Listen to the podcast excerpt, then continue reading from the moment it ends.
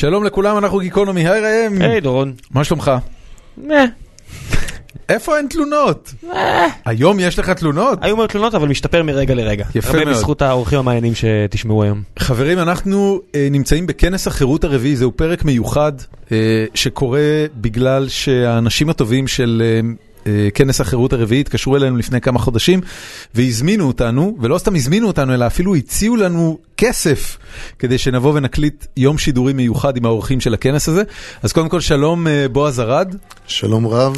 ממייסדי התנועה הליברלית וראש מכון עין רנד בישראל. נכון. מה זה מכון עין רנד? למעשה מרכז עין רנד. מרכז עין רנד הוא עמותה, עמותה שהוקמה בסוף שנת אלפיים ושלוש עשרה ועוסקת בקידום הרעיונות של הסופרת והפילוסופית עין רנד. בשלושה משפטים למי שלא מכיר אותה, במי מדובר? מדובר למעשה במאגרת שנולדה למשפחת רוזנבאום ב-אלף תשע מאות וחמש, בשם עליזה רוזנבאום. היגרה לארצות הברית בגיל עשרים, פתחה בקריירה באולפנים, ידעה את עצמה להיות סופרת והתחילה מכתיבת ספרים קצרים, מאמרים, תסריטים, המשיכה וזכתה למעשה להכרה עולמית בספר השלישי שלה כבר, שנקרא "כמעיין המתגבר". כמעט כל אדריכל מכיר אותו, ולאחר מכן... למה אדריכל? כי הכוכב הספר הוא הגיבור. זאת אומרת, כשעין רנד עלתה לה, יצאה עם הספר, אז היא גרמה להרבה מאוד אנשים לבחור בארכיטקטורה בתור מקצוע. שם אדם שבעצם עובד בחברה מאובנת ורוצה לפרוץ, ולא מבין למה אנשים לא יצירתיים, הם לא אלה שמובילים את ה... למעשה הספר עוסק בכוחה של המחשבה העצמאית והיצירתית והמקורית, לפלס את הדרך במסגרת חברה שהיא חברה שמקדשת הבינוניות והסיוב והסטגנציה. מעולה. ואת המסר הזה היא לקחה הלאה לצעד הבא וניתחה אותו גם לעומק מבחינה פוליטית ופילוסופית ומוסרית בספר מרד הנפילים, ופיתחה פילוסופיה שנקראת אובייקטיביזם, שהיא פילוסופיה שביסודה דוגלת בזכות האדם לחיים, לחירות, קפיטליזם בתור המימוש של עקרונות זכויות האדם ברמה הכלכלית והפוליטית. אינדיבידואליזם. אינדיבידואליזם ודאי, כיוון שיחידת הבסיס שלה אנחנו, שבה אנחנו מכירים כבעלת זכויות היא האינדיבידואל. אנחנו לא מכירים, זאת אומרת, בזכויות של עם, קולקטיב, שבט, אומה, ולמעשה עין רנד גם אמרה על כך שהמסע של התרבות, מהברבריות אל התרבות, הוא מסע של הכרה בזכויות היחיד. זאת אומרת, ככל שאנחנו עוברים לחברה יותר מתוחכמת ויותר חופשית, אנחנו בעצם מעמידים במקום יותר מכובד את האינדיבידואל. תספר, תספר לי כמה מילים על הכנס הזה. אני, אני, כשאתה התקשרת אליו וסיפרתי, והזמנת אותנו אליו, זו פעם ראשונה שמעתי עליו, וזה בעצם הרביעי, אז זה אחת לשנה אתם עושים? כן, זה למעשה הרביעי. אנחנו אחת לשנה לקראת פסח, שמייצג את החירות. אנחנו נפגשים חברי התנועה הליברלית וחברים מתנועות שונות שמקדמות כל אחת לפי גישתה וכיוונה את חירויות הפרט וכלכלה חופשית. ויש כאן אנשים מארגון שנקרא חופש לכולנו, ואנשים מארגון בינלאומי שנקרא Student for Liberty, שבעצם הם חלק מארגון שפועל באוניברסיטאות בכל רחבי העולם. אני הסתובבתי פה במשך היום, אני רק אומר לכם, מי שלא היה בכנס הזה, מדובר בקומיקון לגיקים של חירויות אזרח וליברטריאניות. ליברליות, סליחה. נכון. וגם ליברטריאניות. זה דבר מקסים ומגניב. עם כיפה, בלי כיפה, נשים, דברים. כן, נורא, המון צעירים, שזה ממש הפתיע אותי, כי זה נראה כמו כנס תנועות נוער.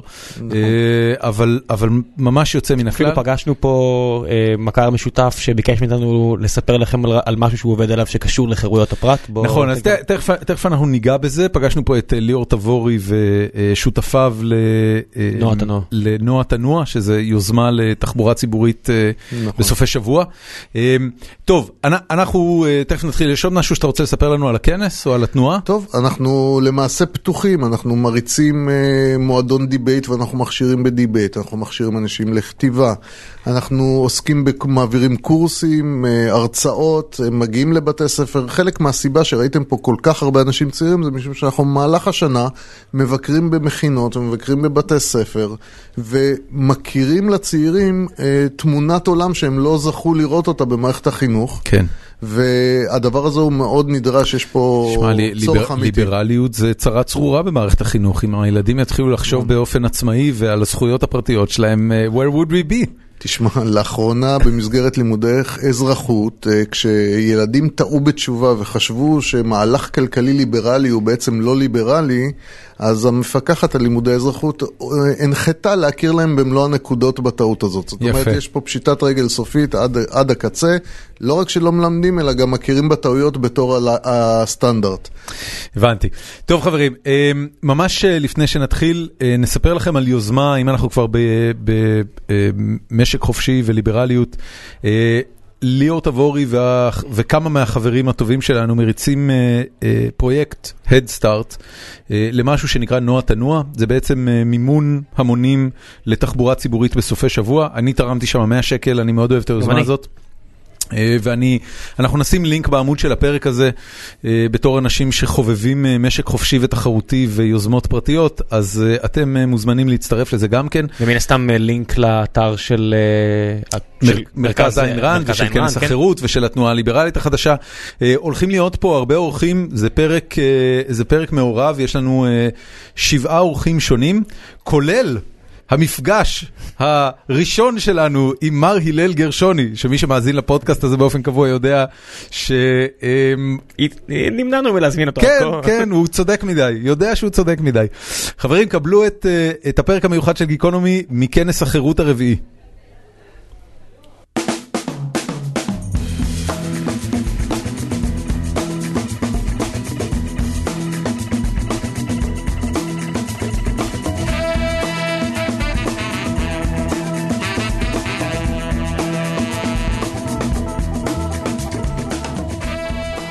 שלום לדוקטור מיכאל סרל. שלום. מה שלומך? תודה שהצטרפת. בשמחה. אז קודם כל, אני לפחות זכרתי את שמך מאותו מכתב מפורסם שאיתו התפטרת ממשרד האוצר, או כמו שראם קורא לזה drop the mic. כן. אבל שם זה היה בגלל, בגלל התוכנית של מע"מ אפס, נכון. שחשבת שהיא מגונה שלפיד שר האוצר רצה לעשות. אנחנו נמצאים פה בכנס החירות, אז אני פשוט אתחיל בשאלה שאיתה חשבנו שנצא לדרך.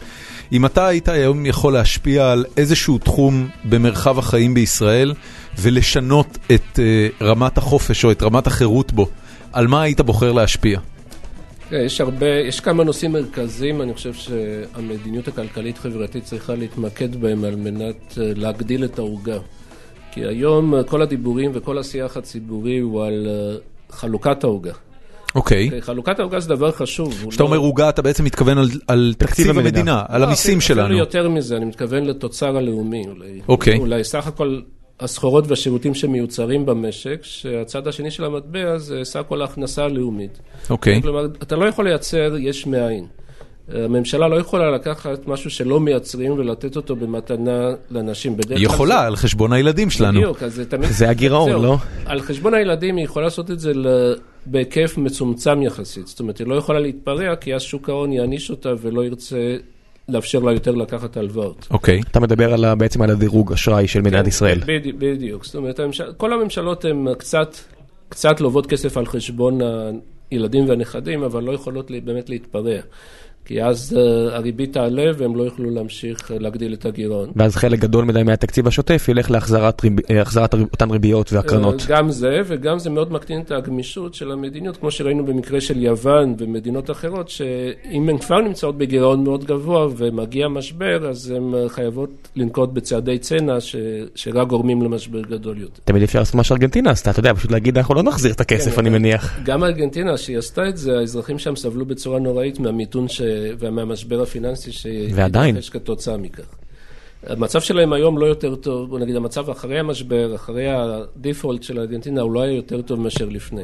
הממשלה בדרך כלל משתדלת לא להגיע למצב שהיא מתפרעת על חשבון העתיד. אבל כל השיח הציבורי וגם הממשלה הרבה פעמים עסוקים בשאלה איך לחלק את העוגה, ממי לקחת למי לתת, איך לעשות חלוקה יותר אולי נכונה במרכאות או פחות נכונה, אבל מעט מדי עסוקים בשאלה איך להגדיל את העוגה.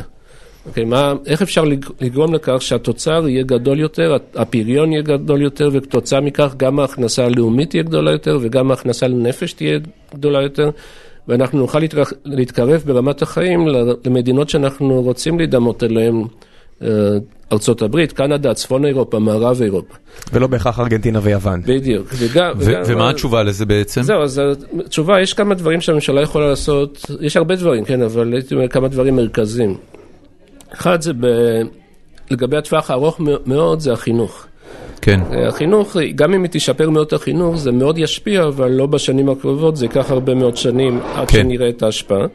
אבל בתחום של החינוך יש הרבה מאוד דברים שהממשלה יכולה לעשות. הדברים שנעשו עד עכשיו, או שנעשו בעשור האחרון, הם התרכזו בעיקר בנושא של תקציב ושכר מורים ותקציב החינוך. אוקיי. Okay. ובזה אכן היה שינוי משמעותי בעשור האחרון. היום אנחנו כבר נמצאים מעל הממוצע מבחינת, בהשוואה למדינות אחרות, מבחינת שכר המורים ומבחינת תקציב החינוך לתלמיד, יחסית, יחסית להוצאות אחרות של הממשלה, וגם כשלוקחים בחשבון את המבנה הדמוגרפי של ישראל. זה למעשה התקציב הכי גדול במדינת ישראל, אם מחשיבים גם את ההוצאות של העיריות עצמן. נכון. נכון. התקציב הזה מנוצל ביעילות? זה בדיוק מה שרציתי להגיד, מה שנעשה, הגדילו את התקציב, אבל אנחנו לא רואים שיפור בחינוך. כן. כי לא נעשה שום דבר שבאמת יכול לשפר את, ה, את היעילות של המערכת, לגרום לכך שהתוצרים של מערכת החינוך יהיו טובים יותר, שהתלמידים יהיו מצטיינים יותר, שנגיע לרמת ידע מוצלחת יותר, גם בהשוואות בינלאומיות. כל השוואות הבינלאומיות... ואיפה לדעתך שורש הכשל? שורש הכשל הוא שאין מספיק תחרות. אין מספיק תחרות, וארגוני העובדים, במיוחד בתחום החינוך, אבל בכלל בסקטור הציבורי, אבל תחום החינוך זה דוגמה טובה מאוד לכך. ארגוני העובדים מאוד מוגנים, מאוד קשה לפטר מורים לא טובים, מאוד קשה לתגמל מורים מצטיינים, מאוד קשה למנהל בית ספר להחליט איך לנהל את התקציב שעומד לרשותו, למעשה לא עומד לרשותו תקציב. ההעסקה של המורים היא על ידי, ממומנת על ידי הממשלה, בצורה כזאת שיש הרבה מאוד, הרבה מאוד פיצוי, הרבה מאוד תגמול לוותק, על חשבון הצטיינות ופרמטרים אחרים. ואין תחרות בעצם. זאת אומרת, ברגע שאין תחרות...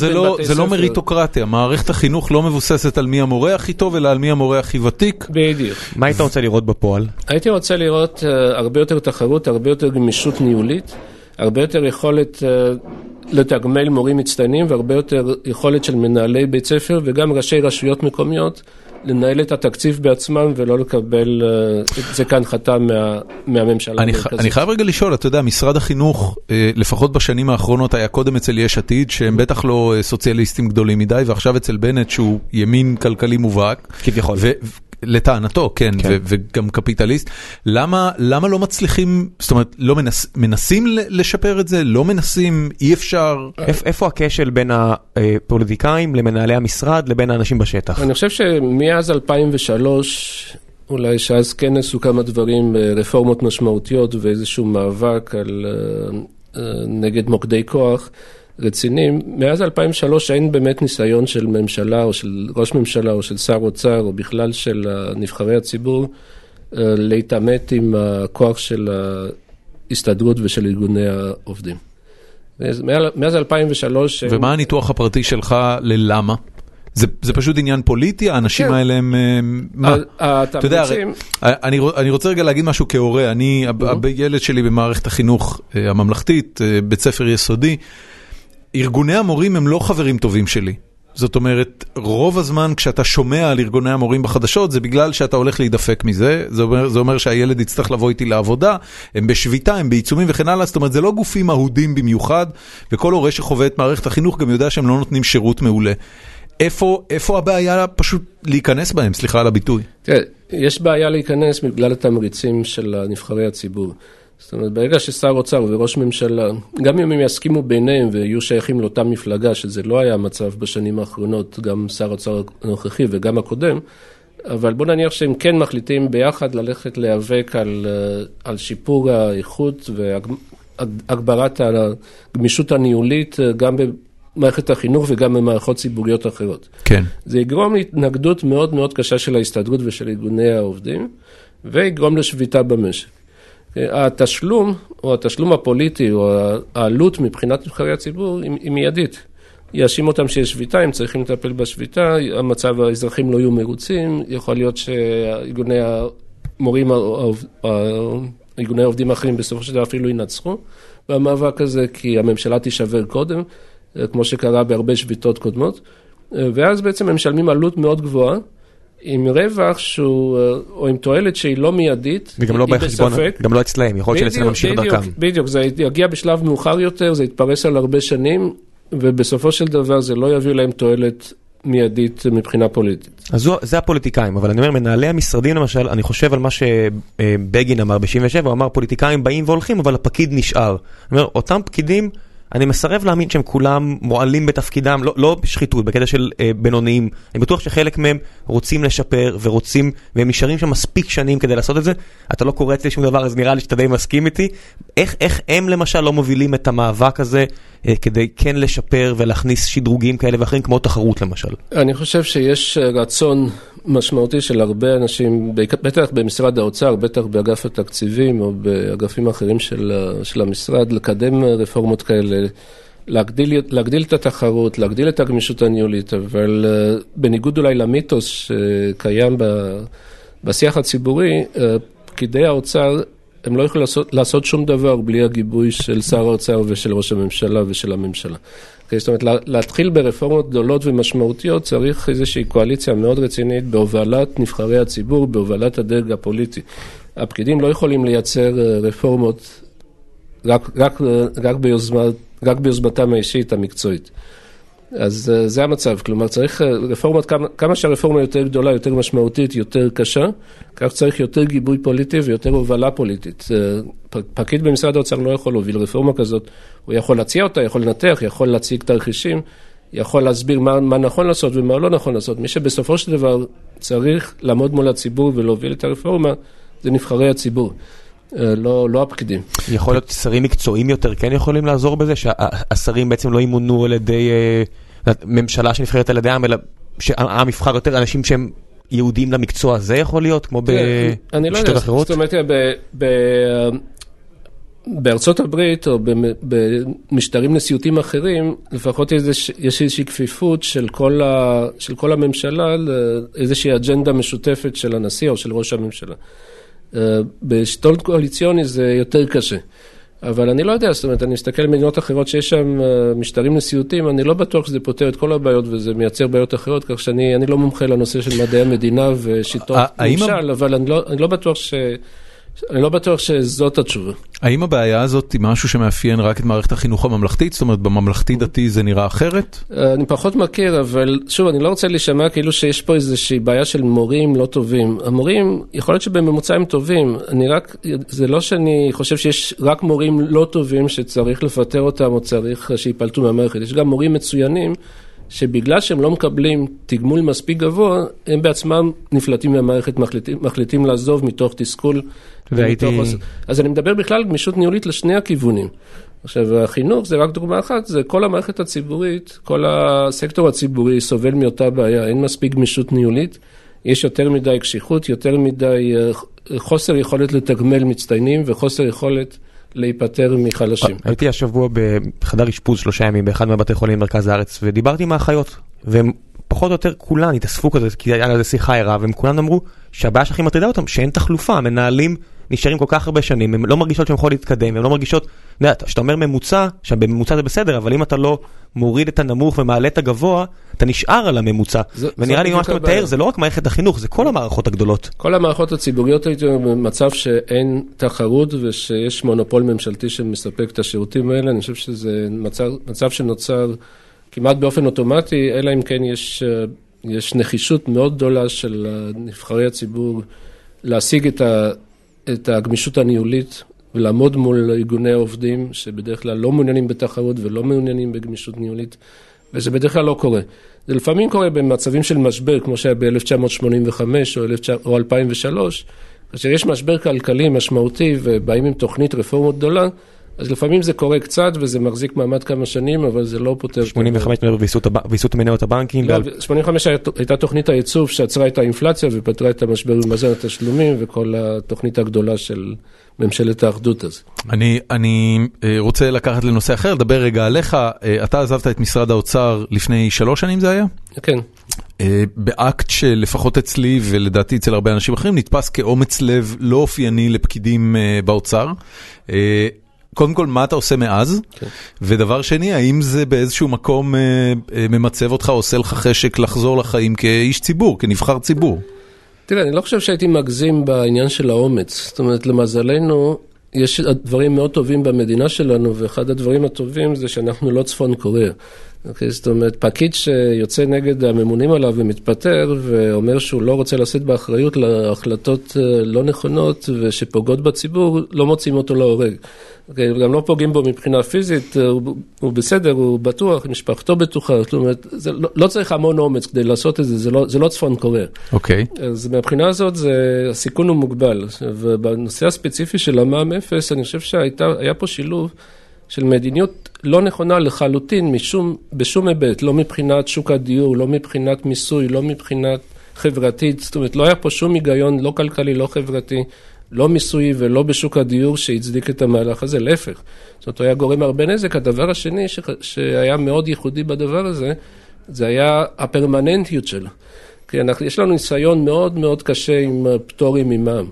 יש לנו פטורים ממע"מ בהרבה מדינות, גם בישראל, והניסיון מראה שכמעט בלתי אפשרי לבטל אותם אחר כך. זאת אומרת, גם, גם אם הציבור אחר כך מבין שזה לא נכון, וה, ונבחרי הציבור מבינים שזה לא נכון, כמעט בלתי אפשרי לבטל את זה בגלל הכלכלה הפוליטית. יש כבר קבוצות אינטרסים שנהנות מהפטור הזה, ומאוד קשה לבטל פטור ממס, ובמיוחד פטור ממע"מ. כן. Uh, כך שמי שאומר שאני, זאת אומרת, אז אמרו שזה יעלה שלושה מיליארד שקל. זה לא, זה שלושה מיליארד שקל לשנה. אבל זה היה הולך לאינסוף. ושלושה מיליארד זה רק העלות המיידית, בניגוד לאובדן פוטנציאלי הכנסות אחר, ושידרו גם מערכות ויעולן. יכול להיות שהעיוותים היו גדולים יותר, בוא נניח שזה שלושה מיליארד, הבעיה שזה היה שלושה מיליארד כל שנה לנצח, לפחות ל-עשרים שלושים השנים הקרובות. אז אני אחזור לשאלה שלי, שהיא קודם כל מה עשית מאז, בשלוש שנים האחרונות, והאם אתה באיזשהו מקום תכנן לחזור לחיים הציבוריים?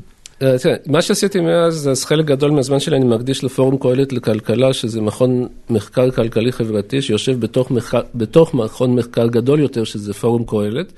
ובתחום הכלכלי חברתי אנחנו מקדמים איזושהי אג'נדה. יש לנו יעד של הגברת חירות הפרט, והקטנת המעורבות הממשלתית במקומות שהיא לא חייבת להיות. שבמסגרת הזאת אנחנו גם מוצאים פרסומים, ואנחנו מדברים על התקשורת, ובאמצעות התקשורת מנסים להגיע גם לציבור הרחב, ולשנות את, ה... את התמריצים של נבחרי הציבור, כי בסופו של דבר נבחרי הציבור יגיבו לתמריצים עם הציבור, באמצעות התקשורת יתבקשו מהם, כן. וידרשו מהם לשנות את המדיניות. אבל אני חושב שאנחנו פעילים גם בנוסף לתקשורת ולציבור הרחב, גם ישירות מול נבחרי הציבור. יש לנו קשר עם, עם שרים, עם חברי כנסת, עם מפלגות, עם, פקיד, עם פקידים במשרדי הממשלה. כלומר, אנחנו מנסים באמת להשפיע על המדיניות, וחלק מהדברים אנחנו גם מצליחים. אז מהבחינה הזאת זה לא חסר לי כל כך מה שעשיתי קודם, כי אני גם קודם, אחד הדברים שמשך אותי בעניין הזה, זה היכולת... אתה אומר, יש לך מספיק זמן במזנון של הכנסת גם היום. אולי לא הייתי מגזים בחשיבות של המזנון של הכנסת, אבל כן. ומה לגבי כניסה לחיים הציבוריים כנבחר? לא, אני חושב שאני לא מזלזל בכלל בתכונות או בקושי של להיות נבחר ציבור או פוליטיקאי. אני חושב שצריך תכונות מאוד מאוד מיוחדות, צריך להצטיין בתכונות האלה. אני חושב שלי אין את התכונות האלה. הבנתי. אין לי בכלל שאיפות כאלה. יש לי הרגשה שגם פה וגם בהרבה משטרים אחרים דמוקרטיים, הכוח האמיתי נמצא דווקא בחוץ פרלמנטרי ולא פרלמנטרי בפועל. סתם אומר. טוב, דוקטור מיכאל שראל, המון תודה על הזמן שלך, ובהצלחה. תודה לכם.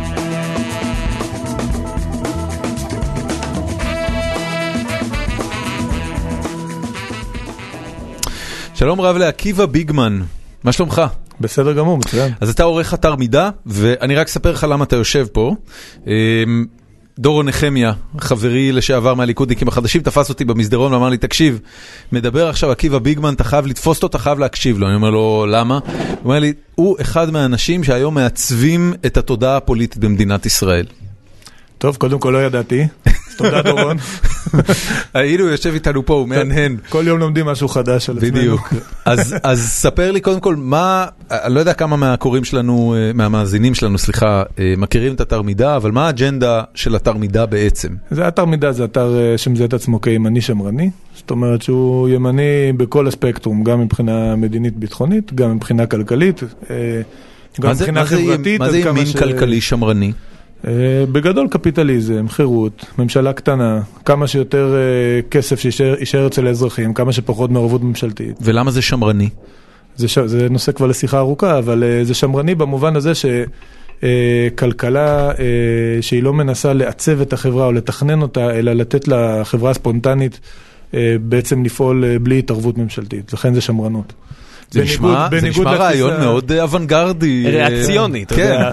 זה לא נשמע שמרני כל כך. זה בניגוד לתפיסה הפרוגרסיבית, שאומרת, אנחנו ננסה לעצב ולתכנן את הכל, ועושים את זה באמצעות המדינה. אתה יודע שאם הפרוגרסיבים מספיק שנים בשלטון או בתודעה, אז עכשיו אתה המהפכן. כן, זה מדהים. זה נראה לי, אתם צריכים מיתוג אחר. המילה שמרן כבר לא מצליחה, כאילו זה לא... היא מאוד פלואידית. It doesn't capture it very well. כן, השמרנים היום זה מרץ ועבודה שרוצים רק להחזיק את מדינת הרווחה. יכול מאוד להיות.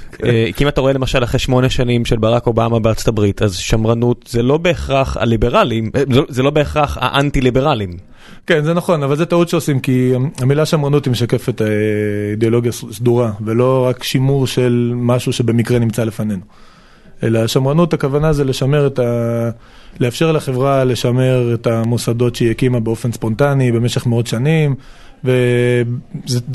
ולא כמו הפרוגרסיבים שמסתכלים אחורה ואומרים, אוקיי, אנחנו לא מבינים למה יש מדינות לאום, לא מבינים למה יש שוק חופשי, לא מבינים למה יש הבדלים בין גברים לנשים, לא מבינים למה יש מלחמות, ובואו נסדר את זה שלא יש. רגע, מדינות לא קיימות מאות שנים, אתה מתכוון, אני מניח, לישויות מדיניות אחרות. כן, כן, מבנים מדיניים קיימים, וזה מוסדות שהתפתחו במשך הרבה זמן, והשמרנות אומרת, אנחנו לא מבינים תמיד למה הדברים האלה נוצרו.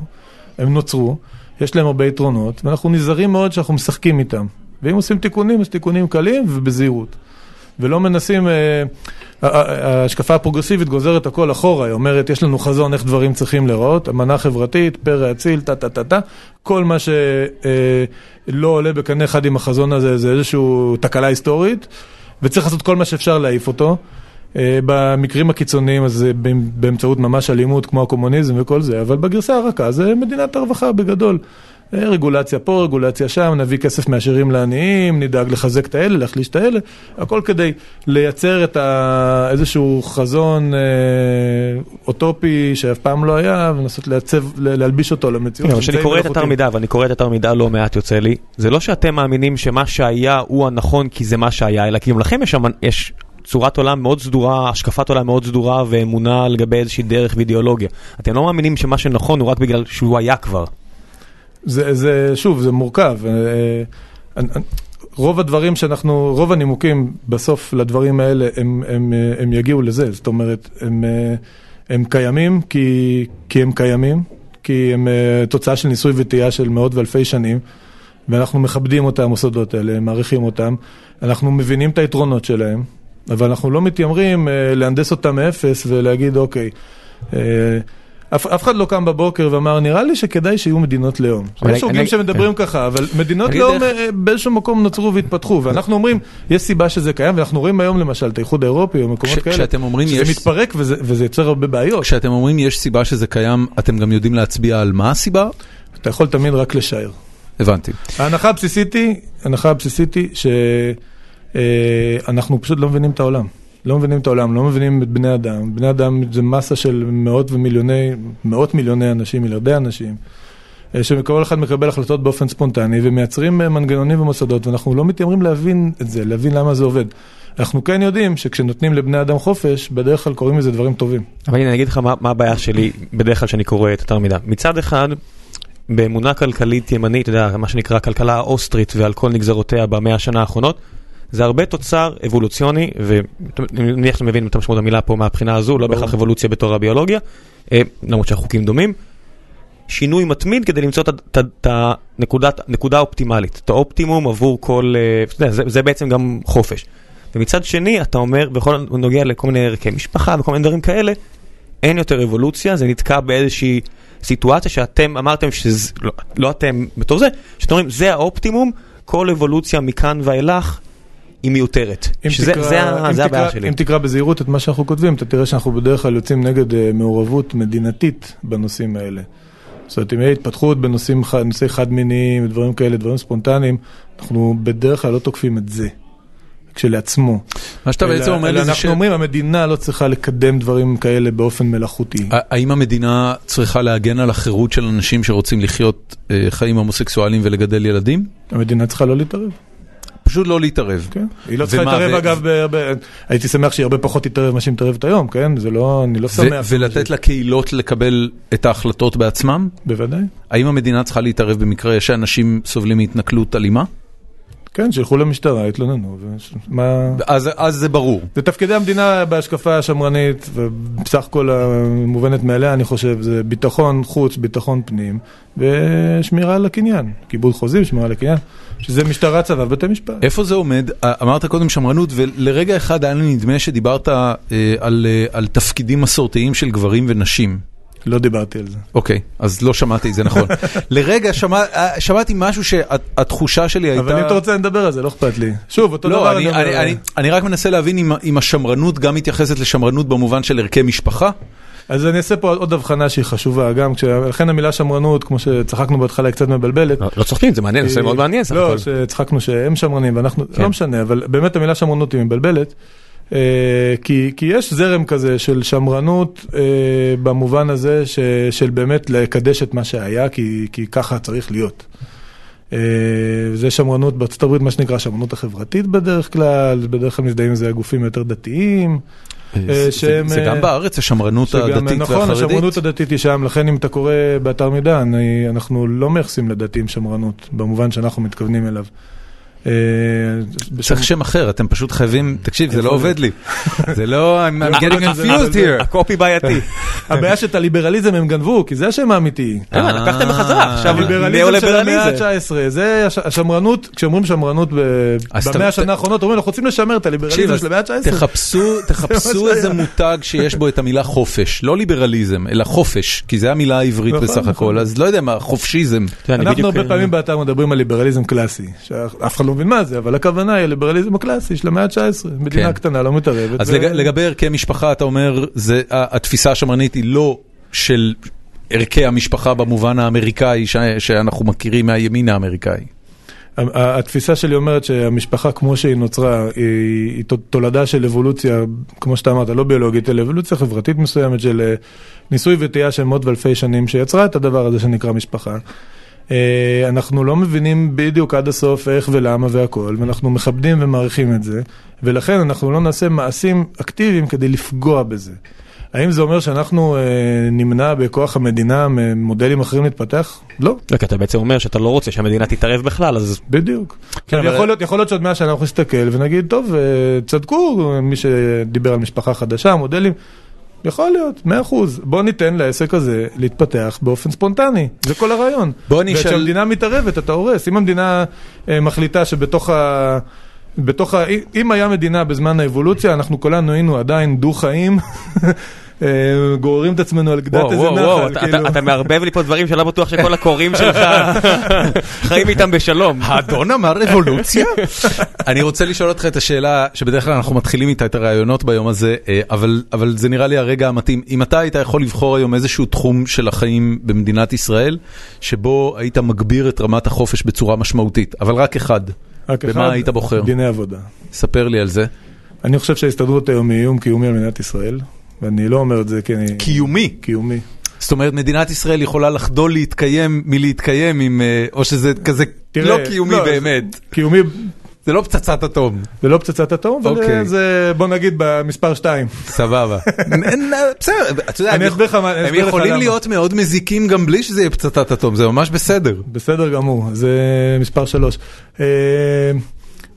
בוא נגיד, דיברנו על חופש, אני רוצה לדבר איתי הביטחון, יש הרבה ימים, אבל בתחום החופש והחירות הכלכלית, אני חושב שזה מספר אחת, מסיבה מאוד פשוטה, שכל ההישגים של מדינת ישראל מבחינה כלכלית, נגיד עשרים שנה האחרונות, הם בנויים על השוק החופשי, הרבה מאוד על ההייטק, חברות פרטיות, כל התחום הזה של יזמות שפרץ, ההסתדרות, זה גם אפשר להרחיב, וזה כתבתי על זה הרבה, היו סדרה של החלטות בכנסת ודברים, הם יצרו איזשהו מודל שמאפשר להם להתרחב בצורה דרמטית בחברות פרטיות. יש להם עכשיו ממש תוכנית אסטרטגית של כניסה לחברות הייטק, פיננסים, כן, כן. ביטוח.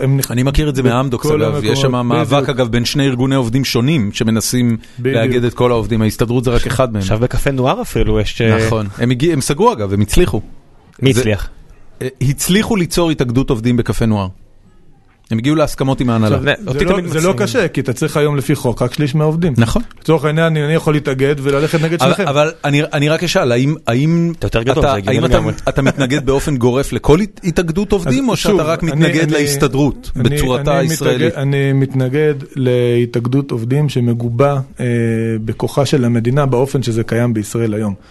וזה נושא שבאמת צריך להעלות אותו על סדר היום, שאולי לא כתבנו עליו מספיק. אנחנו צריכים לקדם מה שנקרא חופש התאגדות. חופש התאגדות, זאת אומרת שיכולים להיות כמה ארגונים מתחרים, שאין לאף אחד מהם עדיפות, לבטל את שליש יציג, שמאפשר לשליש מהעובדים לקפות את כלל העובדים. צריך שלא יהיה, אני חושב שמושג היציגות בכלל לא צריך להתקיים, שיהיה שלושים אחוז מיוצגים על ידי הסתדרות, ארבעים אחוז על ידי ארגון אחר, ועוד שלושים אחוז שלא מיוצגים, שטוב להם בחוזים אישיים. והאם כן צריך להיות איזושהי הגדרה חוקית ש... אתה יודע, הרי בסופו של דבר, אני מניח ששנינו יכולים להסכים שלכל מקום עבודה, לא משנה כמה עובדים יש לו, בין אם זה עשרה ובין אם זה אלפיים, יש אינטרס שהעובדים לא יהיו מאוגדים. התאגדות היא כוח, ברגע שעובדים הם מאוגדים, יש להם מנוף, מינוף על ההנהלה, הם יכולים לשפר לעצמם את התנאים וכן הלאה. כמובן שאם זה נעשה בהסכמה ותוך תרומה להצלחת החברה, אז כולם מרוצים, אבל לפעמים לא. השאלה היא, האם החוק כן צריך לתת איזושהי הגנה על הזכות להתאגד? כן, ודאי. מה היה ההגנה הזאת? שלדעתך צריך לתת. שכל, זה זכות, צריך שיהיה זכות להתאגד, אבל אני לא איך מעסיק יכול, זאת אומרת, יש זכות להתאגד, יש זכות למעסיק לפטר. זה משחק בין הזה. יש מאזן כוחות, נכון? זאת אומרת, אתה לא חושב שהמדינה... אנחנו היום נמצאים במצב שהמאזן הכוחות עבר בצורה מוגזמת ומופרעת לחלוטין לצד השני. לא בכל המגזרים. לא בכל המגזרים, אבל הסתדרות רוצה. ולכן אמרתי שזה איום, אנחנו עוד לא מרגישים אותו, אבל זה איום באמת, אני חושב. הבנתי. וזה יכול, לדעתי, להרוס את כל ההישגים של ההייטק, להבריח מפה השקעות זרות. עכשיו בדיוק, סודה סטרים, יש עליה תביעה של שלושה מיליון שקל, על איזה משהו בהפרעה להתאגדות, או משהו כזה ש... שמי הגיש? הסתדרות, טובה, הבנתי. עכשיו, אם סודה סטרים תשלם פה שלושה מיליון שקל, היא יכולה לעבור לעוד, הוא לא אכפת לה, השוק שלה בארצות הברית. נכון. אנחנו נפסיד את ה... לא יודע כמה מאות או אלפי עובדים שיש להם, זה, זה, לדעתי, זה קטסטרופה. עכשיו, תחשוב שההסתדרות תיכנס לאינטל, מה יהיה? איפה תחשוב אנחנו... על, תחשוב על הדברים האלה. אני חושב ש... אני חושב שהבעיות של, של עובדים בארץ הם לא באינטל, ואני, אני ארגיש, אני מרגיש די בנוח לומר את זה.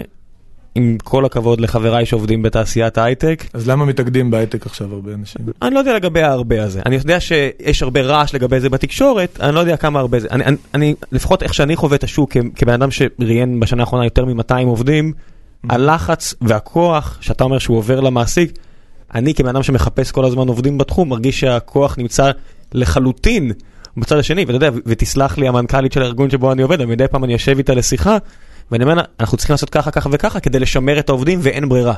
כי אין לי שום דרך... כי פייסבוק בארץ. כי פייסבוק בארץ וגוגל בארץ, ואני למעשה, אין לי שום דבר, אני לא יכול להחזיק אותם בכוח מן הסתם, ואני נמצא במקום שכל יום נתון, אני א' חייב בראש ובראשונה ללקוחות שלי, וגם לעובדים שלי.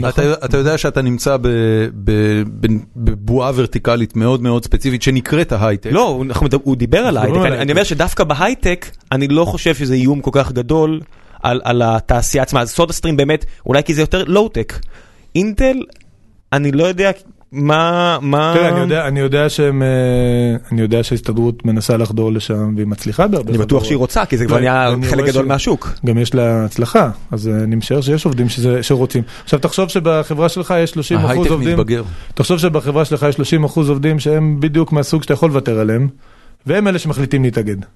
לצורך העניין, בחברה שלי יש, יש ועד עובדים חזק, פשוט אנחנו בחלק בחברה שאין בו. אז תחשוב שאני לא יודע בדיוק... לא משנה, לא נצריך. אבל בלי שמות, אבל אני אומר, לצורך העניין, יש חברה, יש בה אלף עובדים או מאה עובדים, בשביל החישוב יותר קל.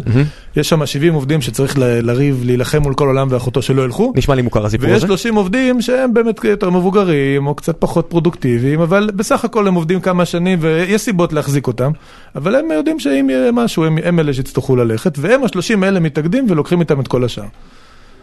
על זה אנחנו מדברים. אני חושב שזה רגע מצוין להשאיר את השאלה הזאת תלויה באוויר. המון תודה לך, עקיבא ביגמן. תודה לכם. ובהצלחה באתר מידה.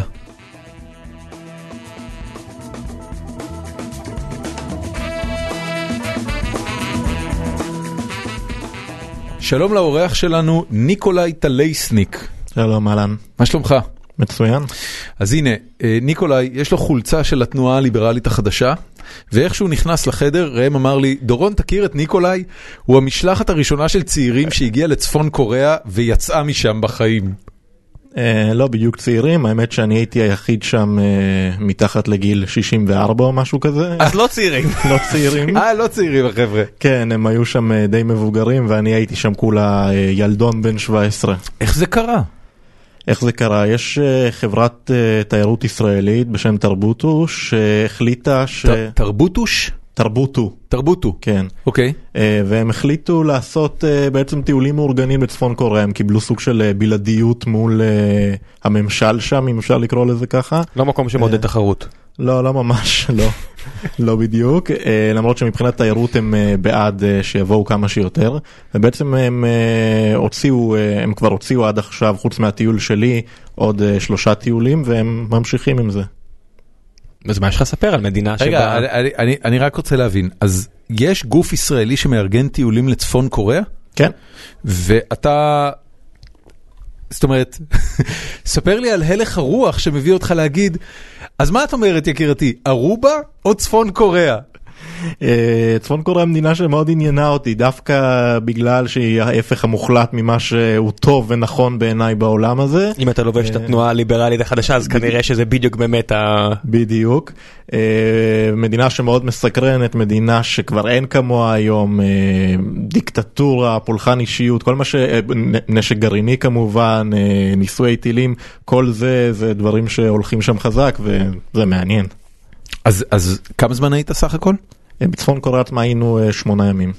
תספר לי איך זה נראה, כאילו, מה, יש פולחן אישיות של קים ג'ונג און ברחובות ו... אז זהו, שדווקא קים ג'ונג און אין פולחן אישיות שלו, יש פולחן אישיות של אבא וסבא שלו, של קים, ג'ון, של קים איל סונג וקים ג'ון איל, פולחן אישיות בכל מקום ובכמויות, כלומר בכל מיני צורות, יש לך פסלים בכל מקום. מה הכי הזוי שהיית? שראית חטיפים נגיד? לא, אין חטיפים. אין במבה קים ג'ונג איל? לא, לא, האמת יש להם איזושהי סוג של במבה, משהו שהוא באמת במבה, אתה ממש לא של במבה, אבל זה פחות חשוב. זה עשוי ממתנגדי משטר. אני מאוד מקווה שלא, כי אכלתי. אבל באמת, מה היה פולחן האישיות הכי מוזר שראית?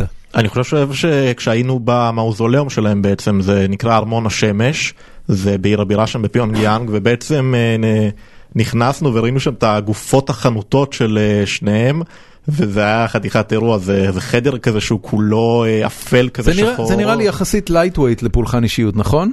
כאילו זה, זה מאוד מקובל במדינות קומוניסט. כן, מאוזוליומים. לשמר את המנהיג חנות. גם בפריז אתה תמצא כל מיני מוזיאומים למנהיגים כאלה ואחרים. זה תכלס די נורמלים. נורמלים, אתה לא... מאיזה כיוון אתה בא? על איזה סטנדרט אתה שם את הנורמלי הזה? זהו, לא, אז יש לך את זה, ויש לך את הפסלים ואת התמונות, וכל פעם, נגיד, אם אנחנו מגיעים לאיזה מקום, נגיד, לקחו אותנו למוזיאון המדע, אז סיפרו לנו, הו, הנשיא הנצחי שלנו, קים איל סונג, החליט על הקמת המקום הזה, והוא ביקר במקום הזה כך וכך פעמים, והבן שלו ביקר פה כך וכך פעמים, והנכד ביקר כך וכך פעמים. כלומר, הגדולה של כל אתר שם זה כמות הפעמים שהמנהיג הגיע לשם. וזה משהו מעניין בסך הכל. זה באמת מעניין. ואיך זה לטייל שם כבן אדם שאוהב להתווכח מן הסתם אם אתה פה בכנס הזה? אז מה אתה עושה? אתה שומע... או סתם בן אדם שהוא חבר בתנועה הליברלית. כן, ליברטריאנים לא בדיוק הולך שם בצפון קוריאה. או ליברטי על איזושהי... איזשהו, כן, משהו מהספקטרום. הם... אין באמת מקום להתווכח, כלומר, המדריך אומר משהו, ואתה לא באמת יכול להגיד לו, לא נכון, אני קראתי כך וכך. היה אירוע, האמת, היינו במוזיאון הניצחון הצבאי של צפון קוריאה, שבעצם מסמל את הניצחון שלהם במלחמת קוריאה על הדרום, על האמריקאים, ואני מגיע שם, והוא... ו... אני, אני שואל את המדריך, אם יש איזשהו מקום שמנציח את החיילים הסינים שמתו במלחמה, הוא אומר לי שיש, ואז הוא שואל אותי, מאיפה אני יודע שיש חיילים סינים שהיו במלחמה? אז אני אומר לו, קראתי. הוא אומר לי, איפה קראתי? אני אומר לו, אינטרנט, כאילו, אם זה מדבר אליך בכלל. והוא אומר לי, ומה קראת שם? אמרתי לו, היו מיליון סינים במלחמה שנלחמו לצד הצפון. אז הוא אומר לי, זה בולשיט מערבי, זה ממש לא נכון, נלחמו כולה שלוש מאות אלף, זה הכל, את הניצחון אנחנו השגנו, הסינים, בני ברית שלנו, עזרו, אבל את הניצחון אנחנו הבאנו ולא זה. והתעקשת על עמדתך? לא, ממש לא, אני לא יכולתי לבוא ולהגיד לו, תשמע, זה פייק ניוז, כי... לא יכולת לפתוח ויקיפדיה, כי אין אינטרנט, אני מניח. אין אינטרנט, אין אינטרנט, אין קליטה סלולרית, יכולנו להתקשר לארץ, אבל רק מהמלונות, וזה היה ממש מצחיק, כי אנחנו מתקשרים הביתה, למשל, בזמן שאני הייתי שם, אז הם עשו את הניסוי הגרעיני שלהם, הגדול ביותר בתולדותיהם, הם החליטו לעשות את זה בדיוק ביום העצמאות שלהם, בתשעה בספטמבר, ואנחנו מתקשרים, עכשיו לא ידענו על זה, ואנחנו מתקשרים הביתה, ואבא שלי עונה, והוא אומר, מה, הכל בסדר איתכם? תגידו. ואז אנחנו אומרים, כן, בסדר, מה, מה כבר יכול לקרות לנו? והוא אומר, מה, לא הרגשתם כלום? אנחנו שואלים, מה היינו אמורים להרגיש? אז הוא אומר, צפון קוריאה עשו ניסוי גרעיני עצום, היה רעידת אדמה, וזה, ולא, לא, כלומר, הם בישראל, במרחק עשרות אלפי קילומטרים מאיתנו, ידעו הרבה יותר טוב על מה שהולך אצלנו, כמה, לא יודע, חמש מאות שש מאות קילומטר מאיתנו, יותר טוב מאיתנו. זה, ככה זה עובד שם. אני, אני חייב להבין, על פניו, ניסוי גרעיני לא אמור להיות משהו שהמשטר הקוריאני מתהדר בו? הם התהדרו בזה ועוד. האמת היה, האמת זה נקודה מעניינת, היה איזשהו פער מדהים בין מדריך אחד למדריך אחר. מדריך אחד אמר לי אחרי הניסוי הזה, הוא אמר, אני שמעתי על זה רק יום למחרת, ואני חושב שזה ניסוי סטנדרטי כזה לצורכי שלום, שזה רטוריקה שאנחנו מכירים מאיראן למשל, והיה, אבל היה מצד שני מדריך אחר, יותר בכיר ממנו, שבא ואמר... כן, כן, עשינו ניסוי גרעיני והוא היה נורא מוצלח ואנחנו הראינו לעולם כולו ולתוקפן האמריקאי בפרט שלא כדאי להתעסק איתנו. זה ה-Judean People's Front, זה הדיסידנטים החתרנים יותר. מה מערב עשה בשבילנו? בדיוק. הבנתי, נהנית שם בסך הכל? כן, זו חוויה מדהימה. אני השגתי שם כל מה שרציתי, כלומר... מה רצית? כשאתה מדבר משפט כזה, נשמע כאילו מישהו שלח אותך לשם. כן. באתי לשם בשביל... הוא בטח מדבר על חטיפים קוריאנים. לא, לא בשביל זה, האמת זה מגעיל. האוכל שלהם באופן כללי לא משהו, אבל באתי לשם בשביל לראות ולחוות מה זה מדינה קומוניסטית, טוטליטרית, אין עוד כזאת מדינה בעולם, כל המדינות שהיו כאלה הן כבר או לא כאלה או פשוט חלפו. הן כבר לא מאמינות בזה. הן כבר לא מאמינות בזה. עכשיו, אני אומר לך בתור אחד שקרא את אלף תשע מאות שמונים וארבע, שזה ספר מדהים, שאני, צפון קוריאה זה... זה זה, אתה אומר. לא, זה כבר רבולוציה, זה כבר השלב הבא. רגע, יש להם את הקטע הזה של המוניטורים שאנשים קמים בבוקר ועושים התעמלות מולם, ואז מקבלים הוראות מהבחורה בצד השני? האמת שלא ראיתי דבר כזה. אז יפה, זה עוד לא אלף תשע מאות שמונים וארבע. לא, זה לא היה דווקא. איפה הבחורה שרצה עם הפטיש, אתה אומר? בדיוק. זה הפרסומת לאפל, אחי. זה דומה, אבל זה לא אותו דבר. כן, גם יצא ב-שמונים וארבע. נכון, נכון, נכון. טוב, אז מה, מה רצית להשיג? רק לראות כאילו את הדבר הזה? לראות, לחוות, ואני באמת, אני מהבחינה הזאת קיבלתי uh, מעל ומעבר, המופעים שלקחו אותנו לשם, שהם כולם רק פולחן אישיות, הכל שם זה בעצם פולחן אישיות. יש לזה לדעתך בונוסים? כאילו יש פלוסים לדבר הזה? או שרק הסתכלת מסביב והנהנת בראשך ואמרת איזה מסכנים, אין להם חירויות, אין להם אה, חופש מחשבה, הכל נורא פה. כן, הכל נורא שם, אני רואה את זה ככה. חד משמעי. אין פה בכלל מקום לוויכוח, כשאני חזרתי הביתה ואתה יודע, יוצא לי, אני לא יודע אם אתם מכירים בפייסבוק אישיות בשם שמואל ירושלמי, שהוא איזה... אתה מכיר את שמואל ירושלמי? לא. הוא איזה דמות כזאת, הוא קומוניסט הארדקור כזה בארץ, שהוא ממש קיצוני, פה כל חברי התנועה הליברלית אוהבים... להתעסק איתו. הוא האלל גרשוני של הצד השני. בדיוק, בדיוק, האלל גרשוני של הצד השני. והוא... לא רציתי להגיד, שלא יגידו שאני הייטר. והוא באמת פרסם כל מיני אה, דברים, הוא, הוא, הוא כתב למשל שצפון קוריאה זה, זה מקום כזה הרבה יותר טוב מה, מהמערב, כי שם לא מנצלים אף אחד, כל מיני דברים בסגנון הזה הוא כותב, הוא ממש הזוי, וחזרתי ואתה יודע, התחלתי לכתוב לו... אני תירלתי אותו גם קודם, אבל עכשיו היה לי כאילו קייס, אני אומר לו, אה, הייתי בצפון קוריאה, בוא אני אגיד לך את האמת, הם הרבה יותר מנוצלים מאיתנו, לא יודע מה זה בדיוק ניצול בהגדרה שלו, אבל uh, הרבה יותר מנוצלים, uh, זה מדינה מזעזעת, אין, אין פה מקום לוויכוח בכלל. טוב, זאת הייתה המלצה חמה. אני חושב שאני יודע לאן אנחנו נטוס בקיץ. אני דווקא מאוד ממליץ לנסוע לשם, למי שזה מעניין אותו. רק למי שזה מעניין אותו. אם נוסעים לשם, לא יודע, בשביל להגיד איך זה, אה, הייתי בצפון קוריאה, או מישהו נגיד שהיה כבר בכל העולם, ואומר, אה, אני צריך לשים וי גם על צפון קוריאה, אז זה לא. רק מי שזה ממש ממש מעניין אותו. לראות את החיים שם. לראות את החיים שם, כן. זה חוויה סוציולוגית, משהו. מרתק. ניקולאי, המון תודה שבאת. תודה לכם. יום טוב. ביי.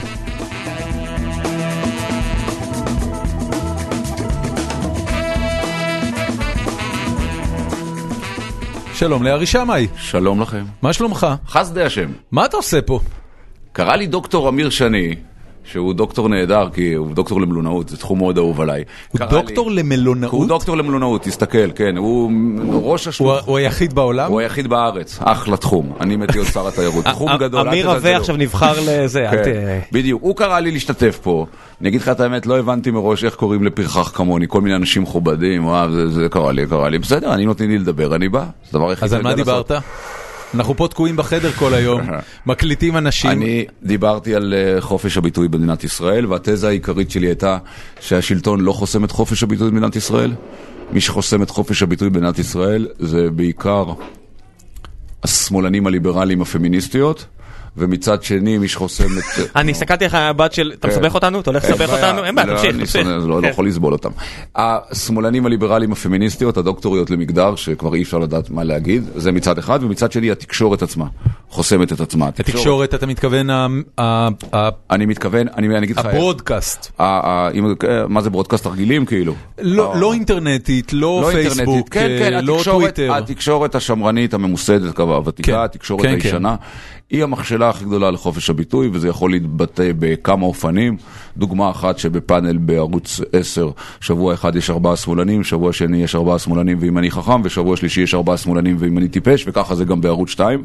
ודוגמה מספר שנייה, יש עוד הרבה דוגמאות, למשל, זה שבערוץ שתיים, בכל זאת תחקיר על קוקה קולה, או על אלעל, שהם הבעלים של זה בסופו של דבר דרך כל הטייקונים, אז מוצאים את חיים איך למצוא איזה אינסטלטור שרוצה לנסוע לוויקנד בקפריסין, ולכן הוא קץ אשכנזים בעוד שש מאות שקל מסכן. שלא, זה לא נותן חסות גדול, אתה יודע. מה זה? אתה לא יכול לסכן, אתה נותן חסות הגדולים. בסדר, אוקיי. אנחנו בכנס של כלכלה חופשית. ודאי, אוקיי, בסדר. אני מבין שכך מנהגו של עולם, אני לא בא לשנות את העולם. ברור לחלוטין שאם למוזי ורטהיים קנה את ערוץ שתיים בשביל שלא יעשו על קוקה-קולה. על קוקה-קולה, ברור לי לגמרי, אבל מה אני הקטן יכול לעשות? לבוא ולהגיד את זה. מה הפתרון לזה לדעתך? אל תגיד לי, תגיד השידור. לא, עזוב תגיד השידור. אני פעם חשבתי שבכל מדינה דמוקרטית, פעם היה לי מין עירור כזה, צריך להיות כלי תקשורת אחד ציבורי חופשי, שממונה... כמו Public Access Cable טי וי בארצות הברית? אז אם הייתי יודע מה זה, הייתי עונה לך כמו מה, אני רע מאוד, אני לא הבנתי מה אתה אומר. אני מדבר על משהו שאפילו יכול להיות ממומן על ידי ציבור, מסוים על ידי הציבור, אבל שלא אינטרסים כלכליים ולא אינטרסים פוליטיים יהיה בו, זה כנראה קצת אוטופי מדי. השוק החופשי צריך לעשות את שלו, אני יודע שהמתחרה של כל כך... אבל הוא עושה, הנה, תראה איפה אנחנו, אנחנו מדברים, אנשים מאזינים לנו, יש פייסבוק, אנשים יכולים לעלות לפייסבוק לייב וידאו היום, ואתה יודע, אין מגבלה בעצם לשדר את עצמך. נכון, נכון, אין שום מגבלה, אבל על מעט לעשות, להרים, להפיק תחקיר על קוקה קולה, שעולה הרבה כסף, אני לא מאמין אם יש למישהו את המימון לזה, אם יש למישהו את הדרייב לזה, וזה מכשלה, למשל, לחופש הביטוי. יש עוד, יש עוד מכשלות, יש מכשלות קטנות. אני, למשל, במגרש כדורגל, רוצה שאני אוכל לקרוא למכבי נאצים, ואני רוצה שעודי בית"ר יוכלו לקלל ערבים. מה קרה? חופש הביטוי, מה קרה? זה לא קורה גם ככה? לא, זה עובדה שזה לא קורה, כי מטילים עונשים על הקבוצות, עונשים בבקשה.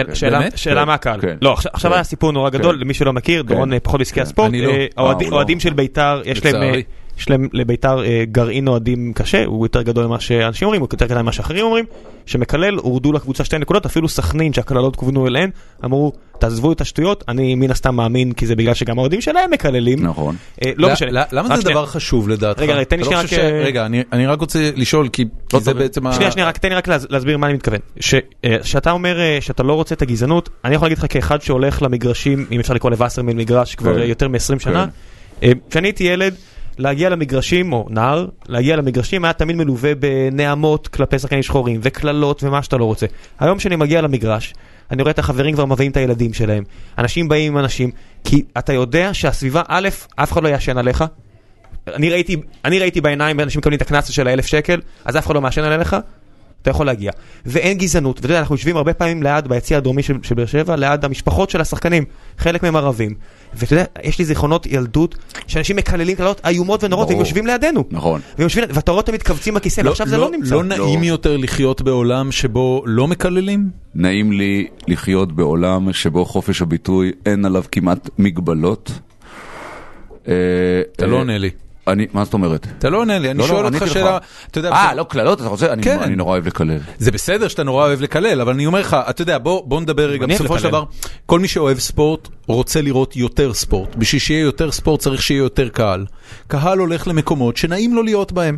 המילה אינקלוסיבי, זאת אומרת, להבדיל ממשהו שהוא בדלני ושמעט אנשים יכולים ליהנות ממנו, אתה בעצם רוצה שמשפחות וילדים ונשים וגברים וזקנים, כולם יוכלו להגיע לאצטדיונים וליהנות ממשחקים. אתה לא חושב שסביבה נקייה ובריאה צריכה להיות חלק מהעניין הזה? חופש הביטוי בעיניי, לא כמו גרמניה, הוא מעל הכל, בפרט שאני לגמרי לא בטוח שההנחה שלך היא נכונה. זאת אומרת, אני חושב שכל המכשלות שיש על אוהדי כדורגל באים להרחיק את הכדורגל מהעם. מכיוון שאני אוהב את העם, אז אני רוצה שהעם יוכל לקלל במגרשי כדורגל, שלא יהיה כמו בגר... באנגליה התאצ'ריסטית, שהכדורגל נהיה ספורט לעשירים ליברטריאנים. לא, זה הרבה אחרי התאצ'ר. גם ב-אלף שנות ה-תשעים עדיין ה-old firms של צ'לסי והקבוצות האלה שלטו, זה הרבה אחרי, זה דווקא שנכנסו הקפיטליסטים, רומן אברמוביץ' העיף את האוהדים השרופים, מה, ש... מה שאתה קורא לו העם של צ'לסי, כן, כן. אפשר להגיד שהכדורגל האנגלי הוא מסורס. נכון, מהבחינה אז, הזו. אז, אז אני, זה, זה, זה התחיל בטאצ'ר, זה המשיך ברומן אברמוביץ', יפה שכיוונת אותי לזה. אני בעד, ש... אני, א', אני בעד חופש הביטוי, ובעיניי במגרש, מגרש כדורגל זה מקום לקלל בו, לא להרביץ. אמרתי בהרצאה מקודם, שאחד השקרים שהמורה יוכבת סיפרה לנו, חוץ מזה שהערבים התחילו במלחמות ושיש לנו מדינה יפה, זה שמכה עוברת, אבל אלבון לא. ואז נולד פה דור שלם של אנשים, שאתה קראת לי מניאק ברמזור, מותר לי לתקור אותך. לא, חופש הביטוי מעל הכל, אולי בגלל שאני חלש וסולד מאלימות, ויש לי לשון מתגלגלת, אז אולי אני בעד שחופש הביטוי יהיה... אתה אומר, אתה מדבר מפוזיציה. יכול להיות, כן, כן, אני לא כמו אלה. נו, הרי, הרי, החבר שלכם, מרקס אמר, שלכם, זרק עליי את מרקס, זהו. דורון הכי אמין כלכלי שיש. מלא אני. טוב. טוב, זהו, סיימנו את הרעיון. לא, מה פתאום? אה, תנו לך, את הכלב שלי מחכה לי בחוץ, כן. מה זאת אומרת? הבאת הכלב וקשרת אותו בחוץ? הוא לא קשור. אה. הוא לא קשור בחוץ. הוא עושה פרעות, חופש. שומר לי. זה כלב ליברטריאן. מאוד, הוא שומר לי את האופניים, זה אחלה כלב. איך הגיבו לך פה? אני הייתי מבסוט, תשמע, אני קצת רשלן, אני לא הכנתי איזושהי הרצאה סדורה, הכנתי כמה רעיונות ודיברתי עשרים דקות, קשקשתי, קצת בדיחות, קצת זה. חוץ מאיזה דתי אחד שיצא בזמן שאמרתי לו ש... בשואה נספו חמישה מיליון יהודים, ושבלי היהודים ראתם לא היו נספים, אז היה קשה לו להקל. אז הוא עלה, חוץ מזה הכל היה בסדר. חמישה מיליון מאה אלף, אל תסתכל עלי ככה, תבדוק את זה. חמישה מיליון מאה אלף? כן. זאת אומרת, לא שישה מיליון, זה מה שאתה אומר? ודאי. עכשיו, הראשון שטבע את המונח... מה, עיגלו למעלה? לא עיגלו למעלה. הראשון שטבע את המונח שישה מיליון היה התובע האמריקאי במשפטי נירנברג, והוא, וכמה חודשים אחרי סיום המלחמה. זאת הייתה הערכה, ואחרי זה היה קשה לרדת מזה. תראה, זה מספר טוב. זה מספר, אין שום הבדל בין מיליון לבין ארבעה מיליון לבין חמישה מיליון לבין שישה, ודאי, זו שאלה. אז זהו, אז זהו. ודרך אגב, גם חמישה מיליון יהודים אי אפשר היה להרוג בלי היודנראט, וזה חלק עוד מהמכשלה, לא מספרים לנו את זה, כי משרד החינוך הוא הסוכן הכי גרוע, הכי טוב של השקר. גם בלי הגרמנים אי אפשר היה להרוג חמישה מיליון. נכון, ודאי. גם להם, אוקראינים. כן, כולם, they were all in on it. כולם היו מושקעים בסיפור. לא הסרתי את האחריות. לא, לא, אבל אתה צודק, הרבה עזרו לסיפור הזה לקרות.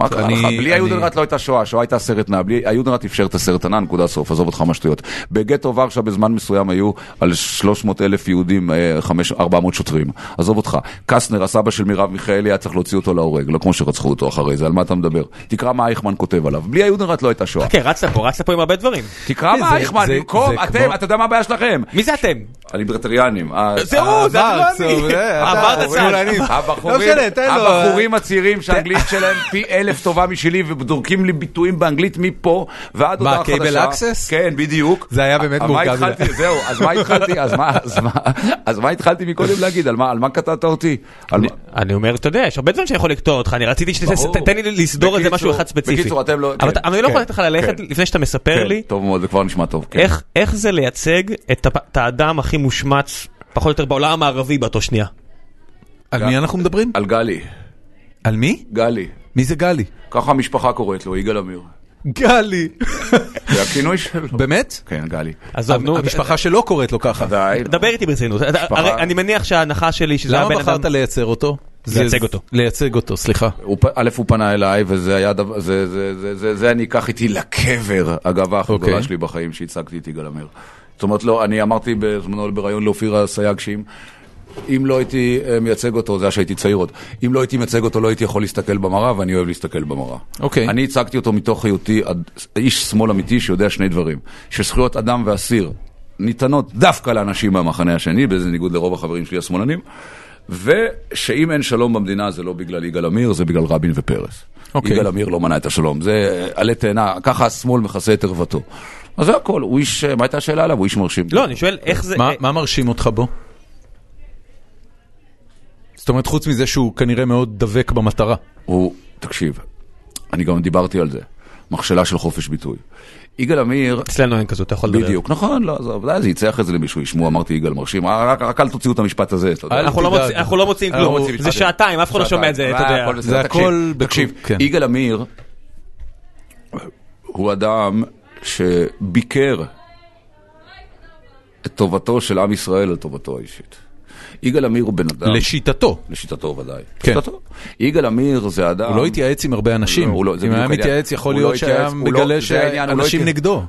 זה לא אכפת לו. הוא לא בא... הוא לא בא זה לא ההגדרה של פנאט? הוא בא להציל את עם ישראל. הוא לא בא להציל את עם ישראל. הוא בא להציל את עם ישראל לשיטתו. הוא לא בא לקבל חום ועדה של אנשים. אני אגיד לך דוגמה. שהוא בחר בי לייצג אותו, הוא אמר לי, שמע, אני בחרתי בך כי... אתה כמוני, לא אכפת לך מה אומרים עליך, אתה אמרתי לו, יגאל, השתגעת, מה לי ולך בכלל?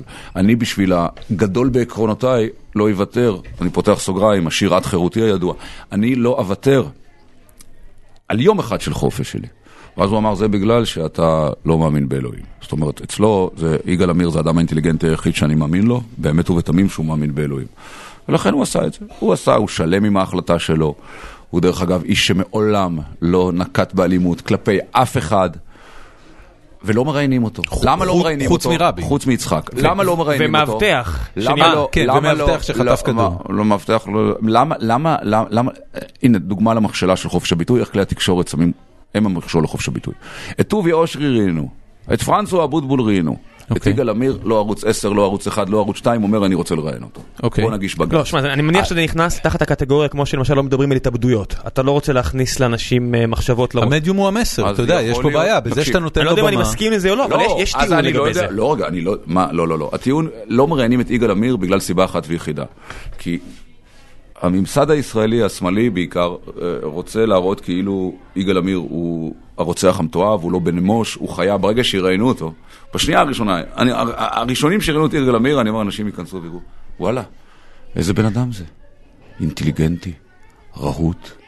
רוצח. לא, לא מצדיק את הרצח, את ההתנגשות כן. חס וחלילה. אתה יודע, אני, הוא רוצח רהוט. אני לצערי הצבעתי מרץ בבחירות האחרונות. למה לצערך? בדס... לצערי כי אני שונא אותם, אבל לברירת מחדל. זה כמוך הרי. כן, כמוני. בבחירות הבאות אני מצביע גימל. אבל לא משנה. אבל... מה זה גימל? גימל זה אגודת ישראל. הקאבל אקסס, אתה יודע, גימל. איתם אתה סבבה? אנשים נהדרים, עזוב אותך. חוץ מזה, גם לאשכנזים מותר פעם להצביע באופן הדתי. עכשיו, עכשיו, עכשיו. אז לא רוצים לראיין אותו, כי אז הם יראו שיש מישהו אחר. עוד דוגמה, שהתקשורת עצמה, הממסדית, לא, לא, לא, לא המדינה.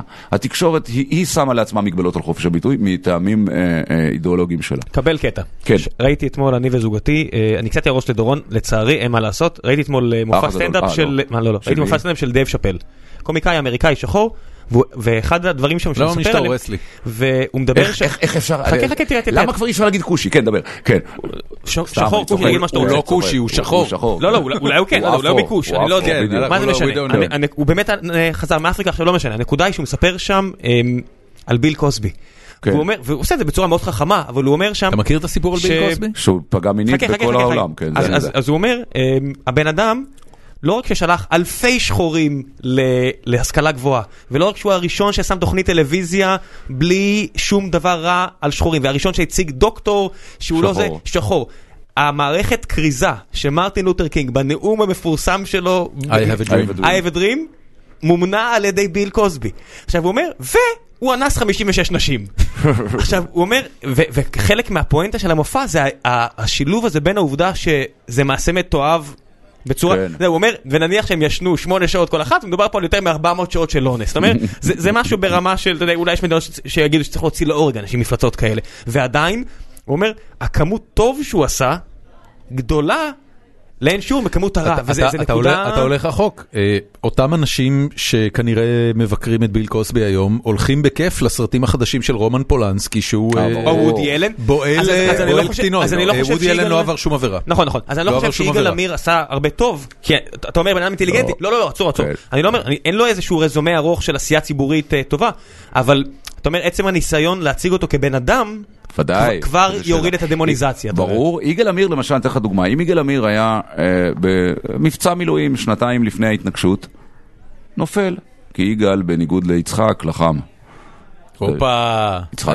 באמת, יצחק רבין לא לחם. לא, זה כמו שתגיד גנדי. הנה מכשלה על חופש.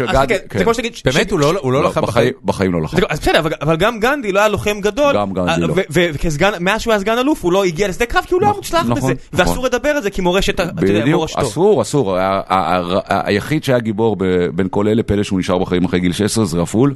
קצת אחריו, קצת אחריו אריק שרון, גנדי ורבין היו פחדנים, אבל על גנדי אין את המורשת. גם שר החינוך שלנו היה בהרבה פעילויות, וגם הרבה, אתה יודע, זה לא, אל תקסים. בקיצור, קטן, עזוב אותך, יצחק לא לחם. זה משהו אחר, אבל תגידי שהרבה לא. אתה חושב רק... שנייה, שנייה, אם יגאל היה נופל, שנתיים קודם, היינו אומרים שהוא הרוצח. גיבור, ברור שלא. גיבור על במותך החלל. אין ויכוח על זה שאם הוא לא היה רוצח, אז הוא לא היה רוצח מתועב. זה בסדר. יש רוצח לא מתועב. אני רק רוצה לסכם את הטיעון הזה, כי יש אגב רוצח לא מתועב, והי לא משמו שנמצא עכשיו בכלא. כי ימנת לסיפור שלו שהאתיופיה נס אותו, יאללה, יאללה, תתקדם. אפילו עורך דין שלו לא מאמין. תן משהו אחר. קצת. תקשיב, זה סיפור, תקשיב. למה, תן, תן, תן, תן. אתה זוכר שהיה, אני לא זוכר באמת משמו, אבל אתה זוכר שהיה חייל שחיסל את אבא שלו אחרי שהוא הרביץ לאמא שלו? בסו, בסו. יפה. זה לא רוצח מתועב. נכון, מסכים איתך. אוקיי. אז זאת אומרת, אז רגע, לא, תלוי בנעימי, תלוי בנעימי, כי הוא הציל את אמא שלו בשני, רק הציל את המדינה. הכל בסדר, אז זה עניין של פרספקטיבה, יפה. נכון, תודה. מה שאתה קורא לו הציל את המדינה, אנשים אחרים חושבים שהוא לא הציל את המדינה. נכון. אבל לא משנה. אבל תבדוק, זה מאוד חשוב לי להגיד לך. חופש הביטוי. אני רוצה בכל מי ששומע את זה, לבדוק ולתת לי מובאות על רבין שלחם תחת יריות. זה הכל. מצוין. תודה. אני כן אבל רוצה לשאול אותך לסיכום. אתה חושב שיגאל עמיר ראוי לחנינה? יגאל עמיר לפי דעתי ראוי ליחס שווה בדיוק כמו מריר, משפחת פיזם, פיזם, בדיוק כמו שרנקו, בדיוק כמו כולם. אתה אומר רצח זה רצח. זה שאלה, אני אומר רצח זה רצח, אני אתה רוצה, אני להפך. הוא פחות רוצח מאחר, אתה מבין? מה לעשות? מה לעשות? הוא לא רצח על כסף, הוא לא רצח על כבוד המשפחה, הוא לא רצח על סכסוך בכביש, הוא התנקש אידיאולוגית. זה הכל. עכשיו, אני יכול לחשוב שזה יותר מוסרי, זה פחות מוסרי. זה יותר קטן בעיניך? זאת אומרת, יש לי שאלה עכשיו אליך. כן. זה רגע, זה רם, אתה? רם ודורון. אתה דורון, תראה. דורון, נגיד חס ושלום, אתה נכנס היום לכלא. פרצוף כמה יכול להיכנס לכלא בחיים, אוקיי. אשכנזים נהל בוס, ניקח אותו לכלא. ויש לך שני תאים. בתא אחד, ראש משפחת פשע ירושלמית, ובתא השני, יגאל עמיר. לאיזה תא אתה נכנס? יגאל עמיר. תודה רבה. אתה צודק בזה. להתראות, תודה רבה. נסיים הרעיון. חברים, אני מאוד אוהב אתכם. דרופ מייק. תודה, תודה, תודה, ארי שמה, על הדקות האחרונות. שיהיה לך יום טוב, ביי. יום טוב לכם, חברים, ביי.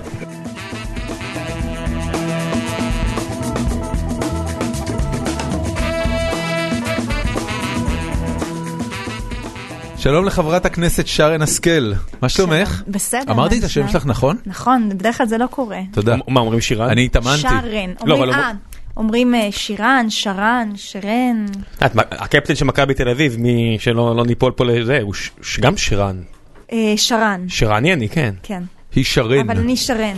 הוא שרן, אני שרן. וההשכל שם משפחה, זה איזשהו וריאציה על יחזקאל? יכול להיות, אבל זה גלגול של כמה מאות שנים כנראה אחורה. הבנתי. מאיפה המשפחה? המקור הוא גרמני. אוקיי. אבל... דרום אמריקאי? סבא רבא כבר הגיע לארץ. אה, אוקיי. אז תכל'ס זה ישראלי. כן. מגניב מאוד. כן, אחרי איקס דורות כבר לא הולכים אחורה. נכון. את נמצאת פה... בין היתר בגלל שרצו להעניק לך את הפרס לחברת הכנסת המובילה במדד החירות, שזה בעצם מי, מי קובע את המדד הזה? אז יש uh, באתר שנקרא כנסת פתוחה, uh, ששם בעצם מודדים הצבעות של חברי כנסת, הגעה של חברי כנסת לוועדות, למליאה, uh, נאומים, הכל מעודכן שם. ויש להם מדד שבעצם בודק את הפעילות, החקיקה וההצבעות של חברי הכנסת בתחום חופש הפרט וחופש כלכלי. הבנתי. וזה החקיקה שאת מתמחה בה. אז לפני הכל בואי נשאל את השאלה שכולנו מוטרדים ממנה, מתי סוף סוף תהיה דקרימינליזציה של גנג'ה? מה קורה עם העניין הזה? אוקיי, אז... זה כאילו הרגיש שכבר הכל בסדר, ואז פתאום גילינו שארדן דפק בערך, כאילו מה... נכון. אוקיי, בוא ניקח שנייה אחורה, אני אספר על התהליך. קדימה. כי בדיוק לפני שלושה שבועות גם קרה כל המאבק במליאה. כבר שנה שלמה שניבט על הצעת החוק, שבעצם... מחליפה את הדין הפלילי בפקודת הסמין לדין מנהלי. כלומר, כנס במקום עונש פלילי. כתוצאה מכך, הגעתי להסכמות והבנות עם גלעד ארדן, שאנחנו מקימים צוות לבחינת מדיניות ההפללה בישראל, השלכות, מחקרים עולמיים. אני אקצר, עבדנו על זה במשך שבעה חודשים. זה כל, כל ה, כל ה... שאת אומרת, עבדנו, כמה שעות את באופן פעיל משקיעה במחקר כזה, או שיש עוזרים, איך, איך עובד בכלל התהליך? אז זה, זה, פח... זה, זה לא בדיוק אני משקיעה במחקר, אלא זה כאשר יש צוות מכל המשרדים, והם מנסים להביא מישהו מהרשות שבוא ויספר להם על מחקרים עולמיים. אז אני נלחמת על כך שיגיע חוקר חיצוני, שחקר באמת את התהליכים שקורים בכל העולם, ההשלכות של זה, כדי שיגיע גם גורם שהוא לא בהכרח קבוע עם המשרד לביטחון פנים. אבל, אבל זו, זאת השאלה שלי בעצם. את יודעת, ברור למה את והרבה אנשים במדינה יש להם אינטרס בלגליזציה או דקרימינליזציה של גראס, של, של קנאביס. מי פועל נגד זה? זאת אומרת, מי בעצם הכוחות שמנסים לבלום את התהליך הזה ולמה? אז זה, זה, זה בדיוק העניין. אנחנו, למרות נבואות של כולם שהיו בטוחים שמהוועדה הזו לא יצא כלום, רוב חברי הוועדה אמרו שיש צורך במדיניות אי-הפללה במדינת ישראל. אין שום אה, היגיון במדיניות הנוכחית. אוקיי. זה רוב החברים. עכשיו, גלעד ארדן, באמת מתוך שמרנות מאוד מאוד גדולה. שמרנות שמה? שמרנות שגרס זה רע? כן. קנאביס, קנאביס. הכי פשוט? שקנאביס הוא דבר מאוד מאוד רע, הוא דבר מאוד מאוד מסוכן, אין הבדל בין קנאביס לבין דברים אחרים. אבל על מה זה מבוסס? הרי בסופו של דבר הוא, אתה יודעת, הוא מוזן באינפורמציה על ידי מישהו. אז הוא היה יושב ראש אלסם לשעבר. ומה זה אומר? והמחקרים שאני הבאתי לפניו, מבחינתו הם כנראה, הם לא תופסים. כי הוא, הוא מבין את מה שהוא best. למד, ומתוך הפחד הזה, מתוך קודם כל השמרנות הזו, מתוך הפחד הזה של לבוא ולעשות צעד, צעד שהוא באמת צעד דרסטי, הוא הבין שהוועדה הולכת בעצם לבוא ולומר, חבר'ה, הרוב אומר שצריך מדיניות של אי הפללה במדינת ישראל, אין היגיון במה שקורה היום במדינה. והוא הבין את זה, ואז הוא ניסה לדחות את המסקנות של הוועדה מלצאת החוצה. ואז התחלנו להפעיל עליו לחץ, גם, גם פוליטי, גם התקשורת הפעילה לחץ אדיר, גם הציבור, ארגונים כמו אה, אה, מגזין קנאביס. כן, כולם וכו... בעד. והוא הבין... זה, זה דבר מדהים, כולם רוצים את זה כבר. כן, אז הוא הבין שאין לו איך להתחמק מזה, והוא כינס מסיבת עיתונאים, לפני שיצאו המסקנות של, ה... של, של חברי הצוות, כינס מסיבת עיתונאים ואמר, אנחנו הולכים לאי הפללה באחריות. ולמרות כל הסיכומים והבנות ומסקנות והכל, מה, מה מה שהוא אומר, כלומר, מה, מה זה אומר בפועל אי הפללה באחריות לתפיסתו? זאת אומרת שפקודת הסמים, גם הוא וגם איילת שקד, סרבו להעביר את ההצעת חוק שלי בוועדת שרים לענייני חקיקה, הם לא מוכנים לשנות את פקודת הסמים.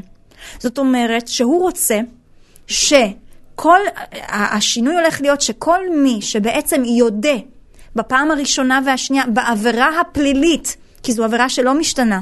אני לך תדע מה ההשלכות שלך, נכון, כי הם מודיע בעבירה נכון. פלילית, בעצם יקבל כנס. זה לא יהיה פללה. זה אפילו לא, לא, לא מקרב. שירי, אני, מה... אני, אני חייב לשאול. הרי בסופו של דבר... מסך שאלה, גם ג... אני רוצה שאלה. בטח, ג, גלעד ארדן הוא פוליטיקאי מקצועי. כבר הרבה שנים ומאוד מצליח, מקום ראשון בפריימריז בליכוד, בפריימריז האחרונים, ו, ומאוד ותיק, היה שר במספר תפקידים כבר.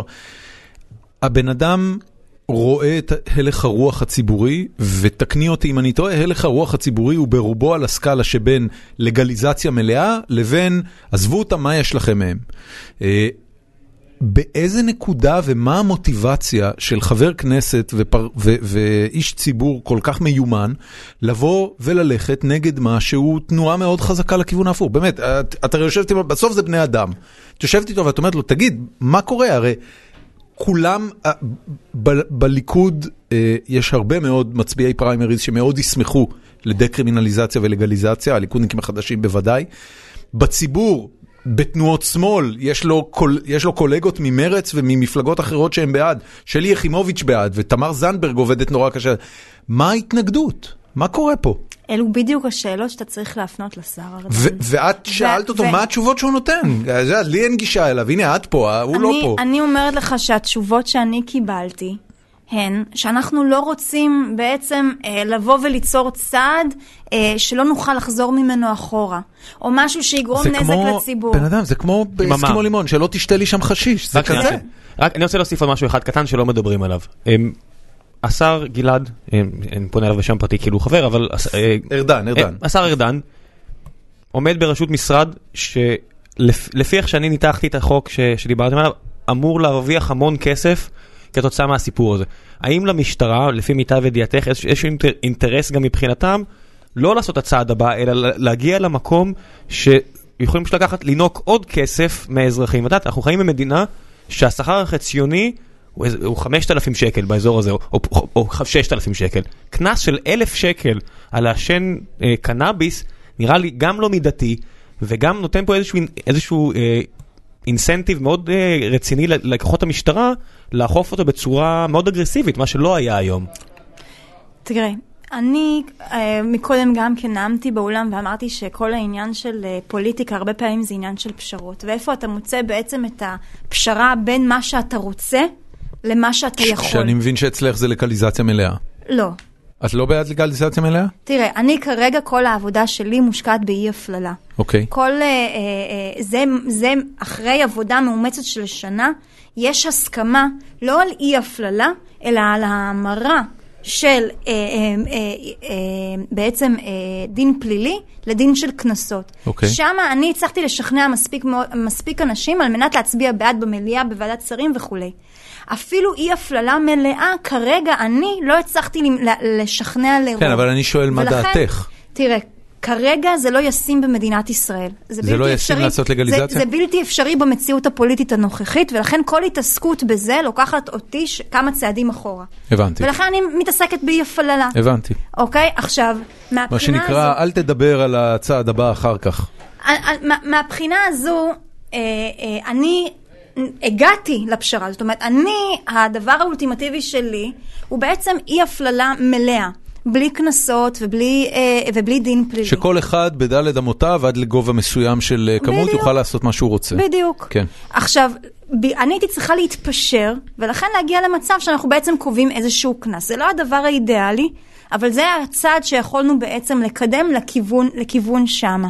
כי מהבחינה הזאת די מסכימה עם גלעד, שאומר שבעצם כל דבר שמאשרים לציבור יהיה קשה לקחת בחזרה, ואז את אומרת, נעשה את הצעד הראשון, אי אפשר לחזור אחורה, כי מהרגע שהציבור כבר מקבל היתר לעשות דברים כאלה, וראינו את זה עם הרבה חוקים כאלה במאה ה-עשרים, אם זה היה הדיקרימינליזיישן של האלכוהול בארצות הברית, או בפורטוגל, עכשיו עם סמים, ובכל מקום אחר בעולם, ברגע שנעשה את הצעד הזה, כבר לא אפשר לחזור אחורה, אפשר לדבר על הצעד הבא בעצם.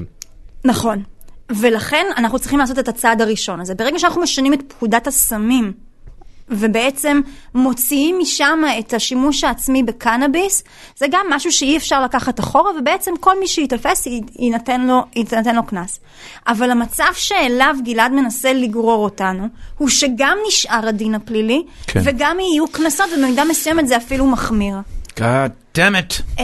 אבל... שרן, אני... אבל... כן, יש... את הולכת להפתיע אותנו? לא להפתיע, אבל מה, אני רוצה רק לספר לכם על מה שהיה לפני שלושה שבועות. קדימה. בעצם את הצעת החוק שלי אני לא יכולתי להעלות, ומישהו מהאופוזיציה, חבר כנסת מהאופוזיציה, החליט להעלות את הצעת החוק שלי להצבעה במליאה. כן. הייתה הסכמה בין חברי האופוזיציה בהתחלה, שהם כולם מגיעים להצביע בעד החוק, ולכן אני וחברי כנסת נוספים אמרו שהם יימנעו מההצבעה, או יצביעו אפילו בניגוד לעמדת הממשלה. זה, זה נחשב להפרת משמעת קואליציונית? כן. אוקיי. כן. ועל ו... זה כל העונשים שדוד ביטן נטיל? וניסו לאיים, תיזהרי, שלא תצבי ו- ו- וכולי. וכשהגיעה השעה של לבוא ולהצביע, חברי הקואליציה היו שם, והאופוזיציה נעלמה? אני הצבעתי בניגוד, בעד, הצבעתי כאילו בעד, בניגוד לעמדת הממשלה, מפלגת יש עתיד נעלמה, הם לא הגיעו להצבעות, בניגוד למה שנאמר להם, והרשימה המשותפת שגם כן יצאה מהאולם על מנת לא להצביע. ורק בגלל זה, אם הם לא היו יוצאים, החוק הזה היה עובר. שאלה מהקהל, ואני לא מנסה להיות פה קונספירטיבי או כל מיני כאלה, אבל מניסיוני, מהשירות הצבאי שלי, אני יודע שצה"ל והשב"כ משתמש בדרכים כאלה ואחרות, בעובדה שהדבר לא חוקי. שלא יזרקו אותך לכלא. לא, לא, לא, אני לא אומר את זה. רק אומר, אל תסבך את עצמך. אני לא מסבך בשום דבר, אבל יש הרבה אנשים במדינות שכנות שלנו, שצה"ל השתמש בעובדה שהם סוחרים בסמים, ואני חושב שיש את זה, יש באינטרס של מערכת הביטחון, מצד אחד העובדה שזה כן, מצד שני צה"ל נלחם הרבה מאוד במבריחים, גם בגבול הדרומי, גם בגבול עם ירדן, גם בגבול בסוריה. איפה הוא, איפה צה"ל ומערכת הביטחון באופן כללי בסוגיה הזו, שהיא מאוד אקוטית גם עבורו? אז כמה דברים. קודם כל, אל תשכח שצה"ל לפני כמה חודשים היה הראשון לבוא ולהקל על הסנקציות לגבי חיילים בנוגע לשימוש עצמי. עכשיו, מה שאנחנו מדברים עליו הוא שימוש עצמי, הוא לא סחר. כן. ולכן מה שאתה אומר לגבי סוחרים נשאר כמו שהוא. הם עדיין, הם עדיין יכולים להפליל, זה עדיין תחת הדין הפלילי, ולכן הם עדיין יכולים להשתמש. לא, אבל עדיין, אם, אם יהיה פה לגיליזציה כלשהי, עדיין כמות, היכולת של סוחרים, בוא נגיד, בוא נשים דברים על השולחן, החיזבאללה מתפרנס מסחר בסמים. נכון. כמו הרבה ארגוני טרור בעולם. איך זה לא נהיה סוגיה לאומית להחליש את החיזבאללה? אני אומר, אני אומר, אז, אז מה אתה שואל אותה? היא בעד, תשאל את ארדן. לא, אבל אני אומר, זה משהו שצריך להפנות לארדן. נכון, אני מסכימה איתך במאה אחוז, וצריך כמה עיתונאים אמיצים, שכשהם מראיינים אותו, שבואו וישאלו אותו בדיוק את השאלות האלו. עיתונאים אמיצים, where can we find any of those? או כאלה שלא אכפת להם. טוב, שרן, חוץ מזה, סתם סקרנות, איך האווירה במסדרונות הכנסת עכשיו? כאילו, זה הולכים לבחירות, זה אנשים עושים טוטו ומאמרים על מה יקרה מחר, מחרתיים. תראה, זה נמצא כרגע קצת באי ודאות, כי מה לעשות, כשאנחנו הולכים באמת, כשאנחנו מגיעים ככנסת, כקואליציה, זה משחק קבוצתי וצריך לשחק ביחד. נכון. אני יודעת שזה אומנם נשמע מעט אבסורד, משום שאני הצבעתי בניגוד לעמדת הממשלה, אבל זה גם לאחר סיכומים שהגענו והבטחות. את לא צריכה להצדיק את זה, אנחנו איתך, כל בסדר. אבל כשיש לנו משחק קבוצתי, אנחנו עובדים ביחד, וכמו שכאשר מפלגת כולנו מעלה כמה חקיקות, שגם אני לא מסכימה איתם במאה אחוז, וגם אני ניסיתי אפילו אה, לעצור אותם ולהילחם בהן, בסופו של דבר כשזה הגיע, הייתי מחויבת להצביע בעד, כי זה חלק מהמשחק הקבוצתי. מה זה אומר? מה זאת אומרת? לאן הנקודה הזאת מתקדמת? אני שאלתי על הבחירות. כן, כן. באותה מידה, גם מפלגת כולנו צריכה לעמוד לצד הליכוד, כאשר יש דברים שגם היא לא מסכימה איתם במאה אחוז. Okay. אפשר להתווכח, להגיע לפשרות ודברים כאלו, אבל אם לא תומכים אחד בשני, לא מחזקים אחד בשני ולא פועלים ביחד, מה זה אומר? את חושבת שכחלון צריך לעשות מה שביבי רוצה? בקיצור. להגיע לפשרה. אנחנו, אני מבינה הם, שהוא הם לא... הם הגיעו מנ... למשהו, לא? אנחנו לא נמצאים בנקודה בזמן שהם כבר סגרו משהו ביניהם? מי יודע? הם... אני לא יודע, משהו. כרגע אני רואה בלייב שכן, אבל ברגעים אלה ממש, חברים. זה כרגע בתהליכים. גם אתמול הם נפגשו כמה פעמים, גם היום. הפרק יוצא עוד איזה שעתיים, לך תדע מה יהיה. מה, אתה עכשיו הולך לחפור לי פה בור? עוד שעתיים בחירות. אנחנו בעצם ממתינים לשמוע עכשיו מה קורה, אבל צריך להגיע לפשרה. מה שאני שואל בעצם זה, האם את בתור חברת כנסת בליכוד יודעת יותר ממה שכתוב בתקשורת, או שלא? שזה פשוט לא מגיע ל... תראה, אנחנו שומעים שמועות, יש לנו אנשים, כאילו אנחנו מדברים אחד עם השני, אז אנחנו יודעים קצת על מה שקורה, אבל בעולם של היום הכל דולף החוצה. האווירה הכללית היא שלא רוצים ללכת לבחירות בליכוד? האווירה הכללית שמעדיפים להימנע מבחירות, אבל אם לא עומדים אם אין את המשחק הקבוצתי הזה, אז אין ברירה, ובעצם אה, הולכים. כן. טוב, יש הרבה דברים לומר על העניין הזה, אבל אני יודע איפה אני וראם עומדים ביחס לסוגיית התאגיד, אז זה לא באמת רלוונטי. וסיימנו לחפור את הבור ההוא. נכון! שרן השכל, המון המון תודה, ברכות על הזכייה אגב. תודה רבה. מגיע לך ביושר, ואני מקווה שמאוד תצליחי. בחייה, תפסי תרדן, כאילו תעשי משהו. תתפסו אותו, תשאלו אותו. אנחנו מנסים. אני אנסה, הייתי עם אשתו בצבא, אולי אני אנסה להגיע דרכה. תודה רבה רבה לך ובהצלחה. תודה לכם.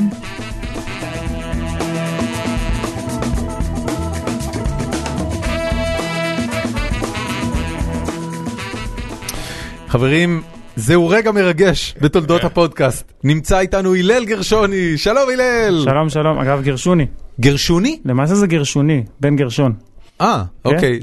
זה לא קשור לגירוש גוש קטיף. האמת היא שאני באמת גם הייתי שם בגירוש גוש קטיף, גם. זאת אומרת, למדתי שם בישיבה, אבל לא, זה לא קשור. באיזו? תורת החיים של הרב טל. אז עשו המון... זה היה חוף ים שלנו. כי ילדים בבאר שבע, ניסנית היה חוף ים שלנו. אנחנו נוסעים לניסנית. חוף מדהים, חופים של גוש קטיף היו מדהימים ממש. אתה יודע, יש לנו דיון ארוך בפורום. הם עדיין שם, הם פשוט לא נגישים יותר. כן, אבל אני לא יודע מה המצב שלהם היום. המאזינים שלנו ביקשו שנזמין אותך כבר תקופה ארוכה, ולי ולרם הייתה תגובה קבועה שאנחנו לא מזמינים אותך כי אתה צודק מדי, ואי אפשר לנהל דיון עם בן אדם שהוא צודק מדי. אז קודם כל, הנה אנחנו עושים פה תיקון, ותודה רבה שהצטרפת אלינו. אני ניסיון לעשות בדיחה רצה שלא... ככנו לקטוע אותה בעיבה. טוב, אני אשאל אותך שאלה ששאלנו כמה מהאורחים שלנו פה. אנחנו בכנס החירות הרביעי, ואני אשאל אותך אם היית יכול לבחור תחום אחד של החיים בישראל, שבו היית עושה שינוי דרמטי בתחום החירות, מה הוא היה? קודם כל, כשאני מדבר על חירות, זאת אומרת, מהצד שלי, זה חירות מה... בקשר של המדינה. זאת אומרת, כל אחד יש לו ריבונות, יש לו אי חירות כלפי המשפחה, כלפי החברים. אני לא בעד, אתה יודע, הפקרות או אנרכיה. אבל המדינה תופסת הרבה, הרבה, הרבה, הרבה, הרבה יותר מדי מקום. ולכן, קודם כל, בואו נשים... יש תחום ספציפי? ו... זאת שאלה טובה. אני יודע, ש... אנחנו כן, אנשים של שאל... שאלות טובות, חביבי. ודאי, ודאי. uh, אני חושב שדבר ראשון, uh, הדברים החשובים ביותר, צריך uh, לשים עליהם בהם את החירות הגדולה ביותר, והדבר החשוב ביותר בעיניי הוא חינוך. חינוך. חינוך. זאת אומרת, ואני... הזכות של הורה לחנך את ילדיו כראות, כראות עיניו? כן, כן, כן. זה, זה מבחינתך הולך למקום של פייגלין, של הפרטה של מערכת החינוך ושיטת השוברים שהוא מדבר עליה? אפילו יותר מאשר פייגלין, אני יותר קיצוני ממנו. מה זה אומר? ספר לי. כי פייגלין לוקח את שיטת השוברים, שזה רעיון של מילטון פרידמן, רעיון מעניין. שיטת השוברים זה רעיון שהוא נועד ליצור איזשהו מין פשרה בין הרצון של אנשים שיהיה איזשהו חינוך כללי וכו', לבין הרצון, לבין ההבנה ש... מערכת ממשלתית לא עובדת, היא מחנכת לבינוניות. אז זה אומר, בוא נעשה שיטת השוברים. זאת אומרת, ניתן לכל אחד שובר של, נגיד, עשרת אלפים, עשרים אלף שקל, והוא ייקח את זה כראות עיניו. זה יכול להיות, אבל אני לא בטוח שזה עובד כל כך טוב. אוקיי. כי זה עדיין הכל... יש, זה, כי, זה לא מייצר מערכת... את התחרות הדרושה. כן, ל... כי יש מערכת של פקידות שקובעת איזה בית ספר נחשב ואיזה לא, ובעצם החולאים...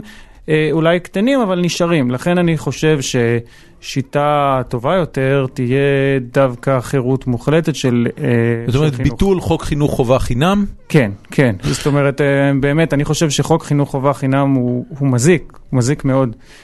במיוחד להרבה, זאת אומרת, המחשבה כאילו שכל אחד צריך עד גיל שמונה עשרה להיות במסגרת מסוימת שנקרא לה בית ספר, היא לא טובה להרבה מאוד אנשים שצריכים ויכולים להמשיך רק עד גיל שש עשרה ורק עד גיל חמש עשרה, וחלקם באמת נפלטים, וזה טוב להם.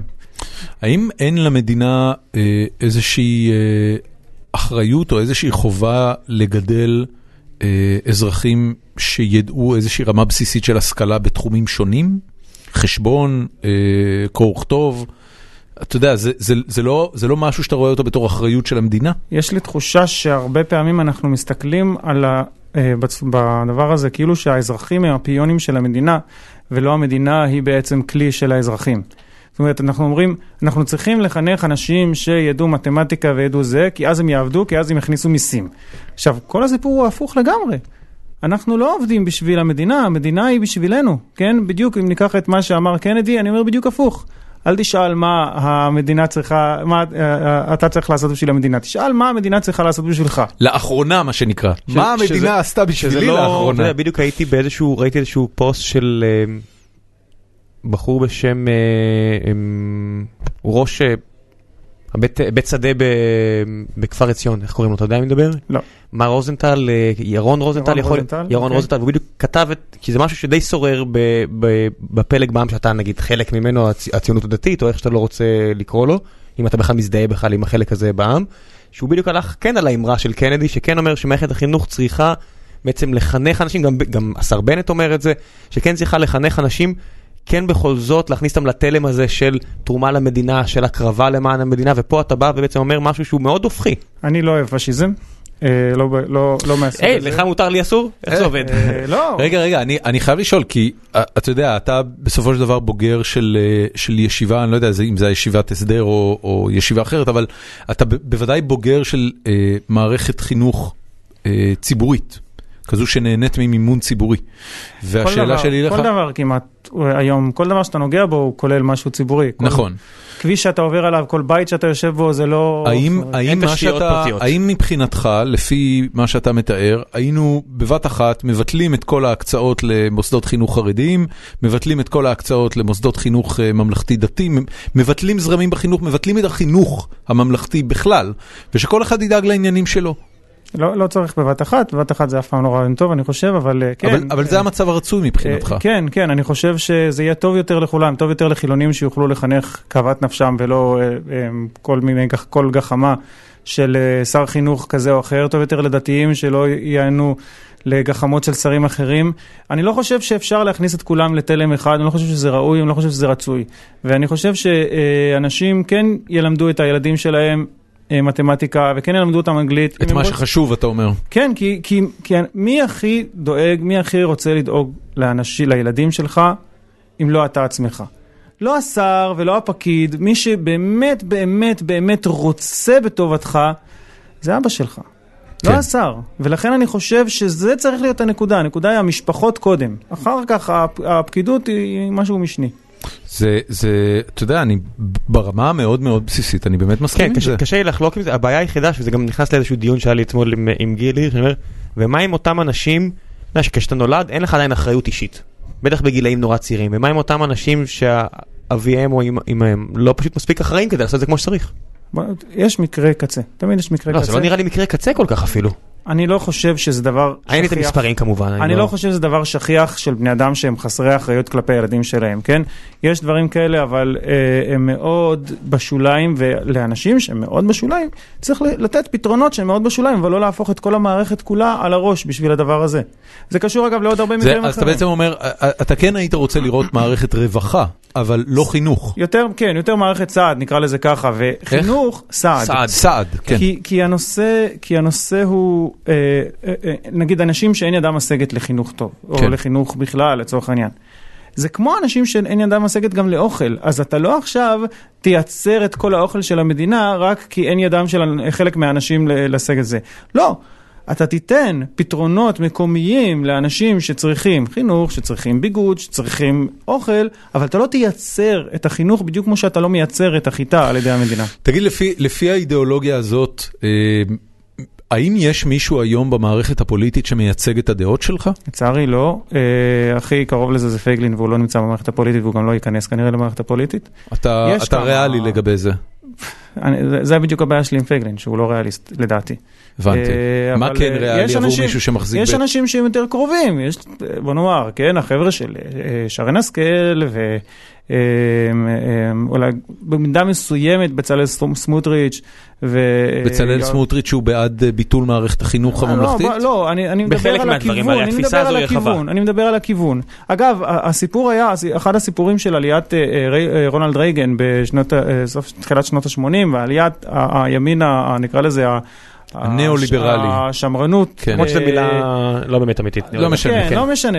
אחת הסיבות לזה זה שעד שנות ה-שבעים השמרנים באמריקה היו קבוצה יחסית קטנה, לא גדולה מאוד. ואחת, מה שקרה אז זה שעוד ציבורים גדולים נוספו אליה, ואחד הציבורים הגדולים שנוספו לקבוצה השמרנית היה הקבוצה הדתית.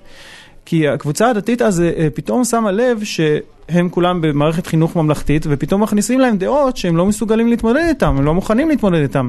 והם רואים שהכל נמצא בידיים הענקיות של המדינה, ואז הם אמרו, אוקיי, אנחנו רוצים את החירות הזאת לחנך כמו שאנחנו רוצים, שזה המדינה לא נותנת לי. אותו דבר, אגב, קרה גם, גם בהרבה מקרים אחרים, כשאנשים הבינו ש... זה שהחינוך בידיים של המדינה, או, או, או כוח בידיים של המדינה, אם זה משרת אותך עד שלב מסוים, אז אתה מאוד שמח, אבל ברקע שפוליטיקאי אחר עולה ומשנה את זה, אתה פתאום רואה שזה נופל לך על הראש. אני, מאוד, אני חושב שיכול להיות מאוד שחלק גדול מהשמאל הישראלי יצטרף למחנה הליברלי, בהבנה שמה שקורה עכשיו עם זה שהמדינה לוקחת, לוקחת אם מסתכלים על נפתלי בנט או מסתכלים על מירי רגב ולוקחת את הדברים האלה ומנסה לכפות על כולם, הם יבינו שחופש בשבילם זה גם חופש בשביל, נקרא לזה שמאל חילוני. אני אגיד לך מעבר, אני רואה את כל המאבק נגד בית המשפט העליון, וחלק ממנו באמת מגיע מהמקום שאתה אומר, אבל חלק אחר רק אומר, אני רוצה עכשיו להכניס שלי כרגולטור יש שליטה על איזה שופטים יהיו, מתוך המחשבה צרת המועד של עכשיו אני אעשה את זה, ואני אומר, אבל עוד שתי שניות, אתה יודע, שתי שניות נגיד עשרים שנה, זה יתהפך, ואז אתה תגיד לי נכון. שאתה לא רוצה אקטיביזם, שאתה כן רוצה אקטיביזם נכון, שיפוטי כדי... נכון, אתה, יש, זה בדיוק העניין, השאלה היא אם אתה מסתכל על, על המשחק הפוליטי, שאתה רוצה שמישהו יפסוק לטובתך כרגע, ואתה לא חושב על המשחק ארוכת טווח, או באמת הבנה שאתה צריך להסתכל בצורה ארוכת טווח, ושני הגורמים משחקים פה. מהבחינה הזו דווקא מאוד נהניתי לקרוא את הטקסט של איילת שקד, כשהיא יצאה ואמרה כך וכך, שהיא רוצה פחות חקיקה והכל, אבל פשוט לא היה מגובה בסופו של דבר במעשים של המפלגה שלה, שסך הכל מעורבים בהמון חקיקה. או שלה בעצמה. נכון, או שלה בעצמה. יש, יש, אני, בנאמר, אני לא אחיש, יש עם זה בעיות, ואני לא רואה, כמו שאמר, אני לא רואה במערכת הפוליטית מישהו שבאמת לוקח את הכיוון הזה של חירות, ואני לא, אתה יודע, אני לא נושא דגל החירות. בעיניי השאלה היא האם אתה לא כופה על אזרחים יותר מדי דברים שהם בעצם אין צורך בהם. ורוב הדברים אני לא חושב שצריכים לבוא דרך המדינה. חירות של המדינה. חירות מפני המדינה. מפני המדינה, לא באופן כללי, כי מן הסתם, נגיד אם אני אשאל אותך... לא, אני מאמין במערכות דתיות, אני מאמין במערכות חברתיות, ואני חושב שלאף אחד אין באמת, נקרא לזה החירות הדמיונית הזאת, וזה טוב. לא חושב שיש כזה דבר חירות זה, אבל כשאני מדבר על חירות, אני חושב שגם כנס החירות הזה, כשהוא מדבר על החירות, הוא מדבר רק ספציפית כלפי המדינה. לא נדבר על, על המערכות, מפני המדינה. מפני המדינה, כן. יש משהו שיכול לשנות את דעתך? יש הרבה דברים שיכולים לשנות דעתי, וזה טיעונים ועובדות. זה, זה מאוד... לא, אז, איזה, טיעונים, אז, איזה טיעונים עושים שכל שאתה לא, שומע אז, אותם? אז אני, אני מת, האם, האם הגישה הזאת, שבעצם אומרת, בכל מה שקשור לחינוך, שהוא הנושא החשוב והיקר ביותר כן. ללבך בקטע הזה של חירות, כן. האם יש איזשהו מודל עדיין. בעולם שבו המדינה הסירה את ידיה ממערכת החינוך, אמרה להורים, תקשיבו, אנחנו סומכים עליכם. אתם כולכם אנשים אינטליגנטים ובוגרים. אתם בוודאי תחנכו את הילדים שלכם במטרה שיהיו להם חיים טובים וראויים, ושתהיה להם פרנסה נורמלית בעולם הזה. תעשו מה שאתם צריכים. אנחנו לא לוקחים מכם את המיסים האלה ולא מספקים לכם את השירות הזה. תדאגו לו לבד. האם יש איזשהו מודל בעולם שבו זה קרה לאורך מספיק זמן, כדי שנוכל להסתכל על התוצאות ולהגיד האם באמת זה טוב או לא טוב? כן, בוודאי. המהפכה התעשייתית כולה נגרמה בעולם של עד המאה ה-תשע עשרה. עד המאה ה-תשע עשרה לא היה חינוך חובה, לא היה נרחב. החינוך היה בידיים של מוסדות פרטיים, בעיקר כנסייתיים ודתיים אחרים. העם היהודי כמובן מדורי דורות. או מדרסות בעולם הערבי. מדרסות בעולם הערבי, אבל אני לא יודע עד כמה העולם הערבי הצליח להוציא מה שהצליח להוציא מהעולם המערבי, טכנית. בזמנו כן, אחרי זה אחר מכן לא. אוקיי, בסדר, תלוי איפה ומתי, אבל אני אומר כן, כל הנושא הזה של כל החינוך נמצא בידיים של מדינה, זה דבר, פרויקט חדש, בין מאה ועשרים שנה, מאה וחמישים שנה גג. אתה אומר, הגענו עד המהפכה התעשייתית בלי זה. והמהפכה התעשייתית היא דבר מדהים שקרה בזכות חינוך פרטי, אישי, כנסייתי, וזה אני חושב שדבר שמראה רק שאלה לצורך העניין בעולם היום אין מדינה שמממשת את המודל הזה, זאת אומרת כולם לפי מודל החינוך על ידי המדינה. בוא נאמר, החלטות פוליטיות הן כמו מגפה, הן עוברות ממדינה למדינה, כל פוליטיקאי רואה את השני ומעתיק ממנו, כך שיש יותר ויש פחות. אתה יכול לדבר על מודלים שהם יותר נותנים חופש, אגב אצלנו בארץ לעומת ארצות הברית דווקא המודל הוא יותר נותן חופש בחינוך בגלל הזרמים, כן, שבארצות הברית לא הייתה הבעיה, וזה אגב מה שגרם לתגובת הנגד.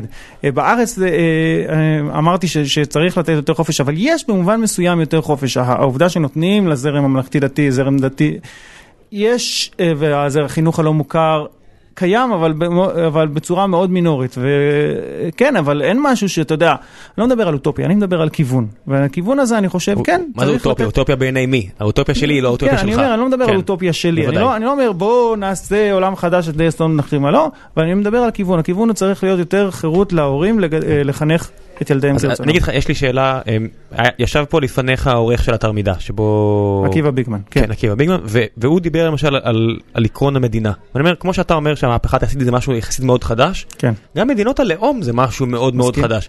ויש פה הרבה התנגשות שאני חווה אותה כשאני קורא מאמרים במידע, שמצד אחד הם מדברים על כל מיני רעיונות שהם אומרים, תקשיבו, זה כבר מאה וחמישים שנה ככה, אל תיגעו בזה, ומצד שני מדברים על רעיונות אחרים שאומרים, תקשיבו, זה רק מאה וחמישים שנה, יש עוד הרבה לאיפה להתפתח וכו' וכו', זה כלום זמן. אתה מבין למה אני מתכוון? כן, אני מבין, לא, תשמע, אנשים כל הזמן, סתירות פנימיות או התרוצות שדות. לא, זה לא איזה ניסיון ציני למצוא סתירת פנימיות, סתם דיון. כן, עלו דברים שנמצאים אצל כולם, כשמצד אחד, באמת מצד אחד מאה וחמישים שנה זה הרבה זמן, מצד שני באמת מאה וחמישים שנה זה פחות, תלוי באיזה עניין. כן, אני מסתכל על מדינת הלאום, ואני לא, יש אנשים שמאוד, אתה יודע, ציונים, ולמדינת הלאום תישאר פה לנצח נצחים, לא, אני לא חושב, אני חושב שזה איזשהו גל מסוים שהתחיל והוא ייגמר מתישהו, נסים טלב אמר, זה מאוד יפה. הוא ירד, אתה יודע, לפני חמישים שנה נראה כאילו בדרך להיכחד עם כל מיני קונפדרציות גדולות, ועכשיו הוא שוב עולה. נכון, כי זה לעומת קונפדרציות, ולעומת קונפדרציות זה לא העניין, אבל לעומת שוות שבטיות זה כן העניין, אני חושב, העולם הערבי, אני מקווה שהוא ילך לכיוון הזה של המדינות הן מלאכותיות, השבטיות.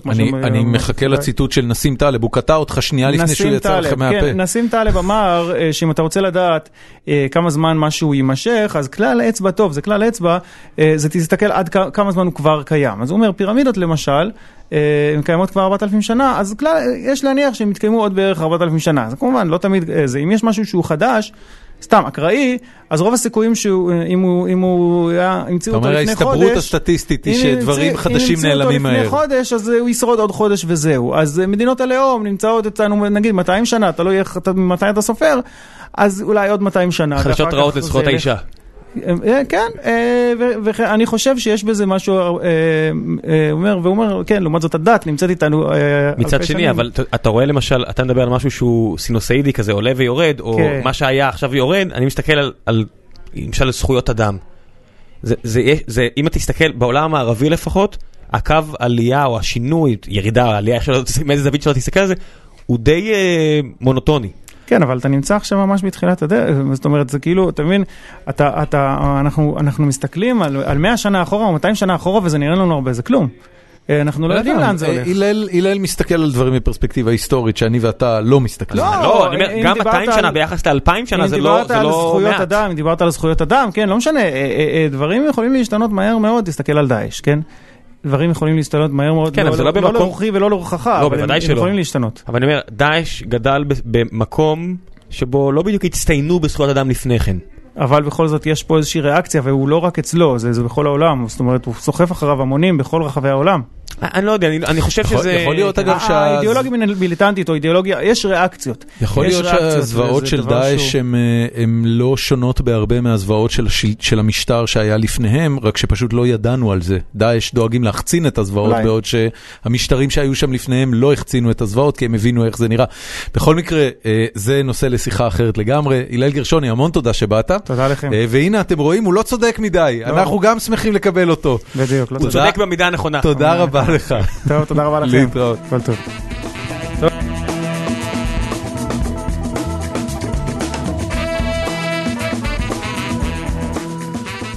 שלום למשה פייגלין. שלום, שלום. יושב ראש מפלגת זהות. נכון. איך הולך? מרגש, מרתק, בהחלט אנרגיות מדהימות. אנחנו, לא יודע אם אתם שמתם לב, אבל מילאנו את הנגר אחת עשרה. לפני uh, פחות מחודש. ראינו את זה. ו- ואנרגיות באמת uh, נהדרות. רעיון החירות באמת, התשתית ש- שעליה בנויה הזהות. אין זהות בלי חירות ואין חירות בלי זהות. הרעיון הזה כובש לו מעגלים הולכים ומתרחבים בחברה הישראלית, בעיקר בקרב אנשים צעירים, בגילי שלושים. אני, אני רוצה לספר לך משהו שאני לא, אני לא יודע אם, לא, לא יצא לנו כמעט לדבר, בטח לא לי, מאז שהתארחת אצלנו, לפני יותר משנה. המון האזנות היו לפרק הזה, וזה אחד הפרקים הכי מושמעים אצלנו, באיזה סקר שאחד המאזינים שלנו עשה בפורום שלנו, על מהם הפרקים שאנשים הכי נהנו מהם. הפרק שלך היה ממוקם גבוה בעשירייה הפותחת. אני, אני רוצה, ואגב, אני יכול להגיד לך שעבורי הפרק ההוא היה משנה פרספקטיבה, לפחות במה שקשור לשיטת השוברים בחינוך, שאני מוצא את עצמי מדבר עליה לא מעט מאז. במצב העניינים הנוכחי של המערכת הפוליטית, האם אתה חושב שמפלגה כמו שלכם בכלל יכולה להיכנס, או שהעתיד של הדבר הזה זה להתמזג לתוך אחד הגושים? אני אומר את הדברים ללא כחל וסרק. הכוונה שלנו היא לתפוץ את הגאי השלטון במדינת ישראל. אנחנו מבינים שכדי שזה יקרה במכה אחת צריך להתחולל נס, למרות שלפיד כמעט עשה את זה. כן, בפעם הראשונה. כשאני נכנסתי לכנסת, הוא נכנס עם תשע עשרה, שזה היה עוד אחד שהיה עובר מהליכוד אליו, והוא היה ראש הממשלה. נכון. לא עלינו. אבל... אבל... אנחנו מבינים שזה בדרך הטבע, לא בדרך נס. צריך יותר ממערכת הבחירות אחת שזה יקרה, אבל זו המטרה. ולמה אני פותח מיד מאמירה שכזו? משום שכשאנחנו מדברים על הנהגה, הנהגת האומה כולה, ולא רק השפעה על, מזווית מסוימת על מנהיגים קיימים, אנחנו לא מדברים על להיות זנב לשואלים, אנחנו מדברים על להיות ראש לאריות, ולשם אנחנו מכוונים. מבחינתכם להיות תקומה שתיים זה לא בא בחשבון? ממש ממש לא. ולא מעט גורמים מבקשים לרוץ יחדיו, וכל מיני השתלבויות שיביאו לנו אולי עוד איזה שהם מעגלי מצביעים מסקטור כזה או מאידיאולוגיה אחרת, אבל ה... הצורך שלנו לשמור את עצמנו כאלטרנטיבה לכלל הציבור, ולא רק לזווית כזו או אחרת שלו, או לסקטור כזה, או למגזר כזה, או רק לדתיים, או רק להכי ימנים, או רק לסטלנים, או, כן. הצורך הזה אה,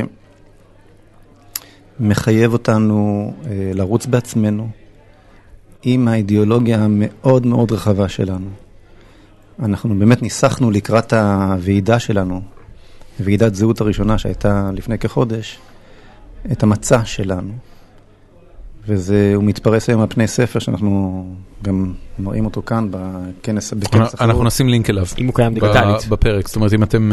הוא קיים גם מהדורה מודפסת, וגם קטעים נרחבים במהדורה הדיגיטלית. נושא שלוש מאות ושתים עשרה עמודים, מפורט, כאשר באמת ה...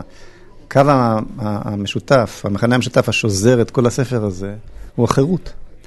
חירות האדם, הן במישור האישי, הן במישור הביטחוני, הן במישור הכלכלי, הן, במ, הן, הן בנושאי חינוך, איך נוריד באמת את מחירי הדיור, ולא באמצעות אה, משחקים לקראת בחירות, כלומר באמצעות מניפולציות אה, כן. שאינן כלכליות. אתה לא, אתה לא פוחד שאג'נדה כזו למשל תרחיק את הרוב המוחלט של הציבור ש, שיש לו נכס ביד למשל?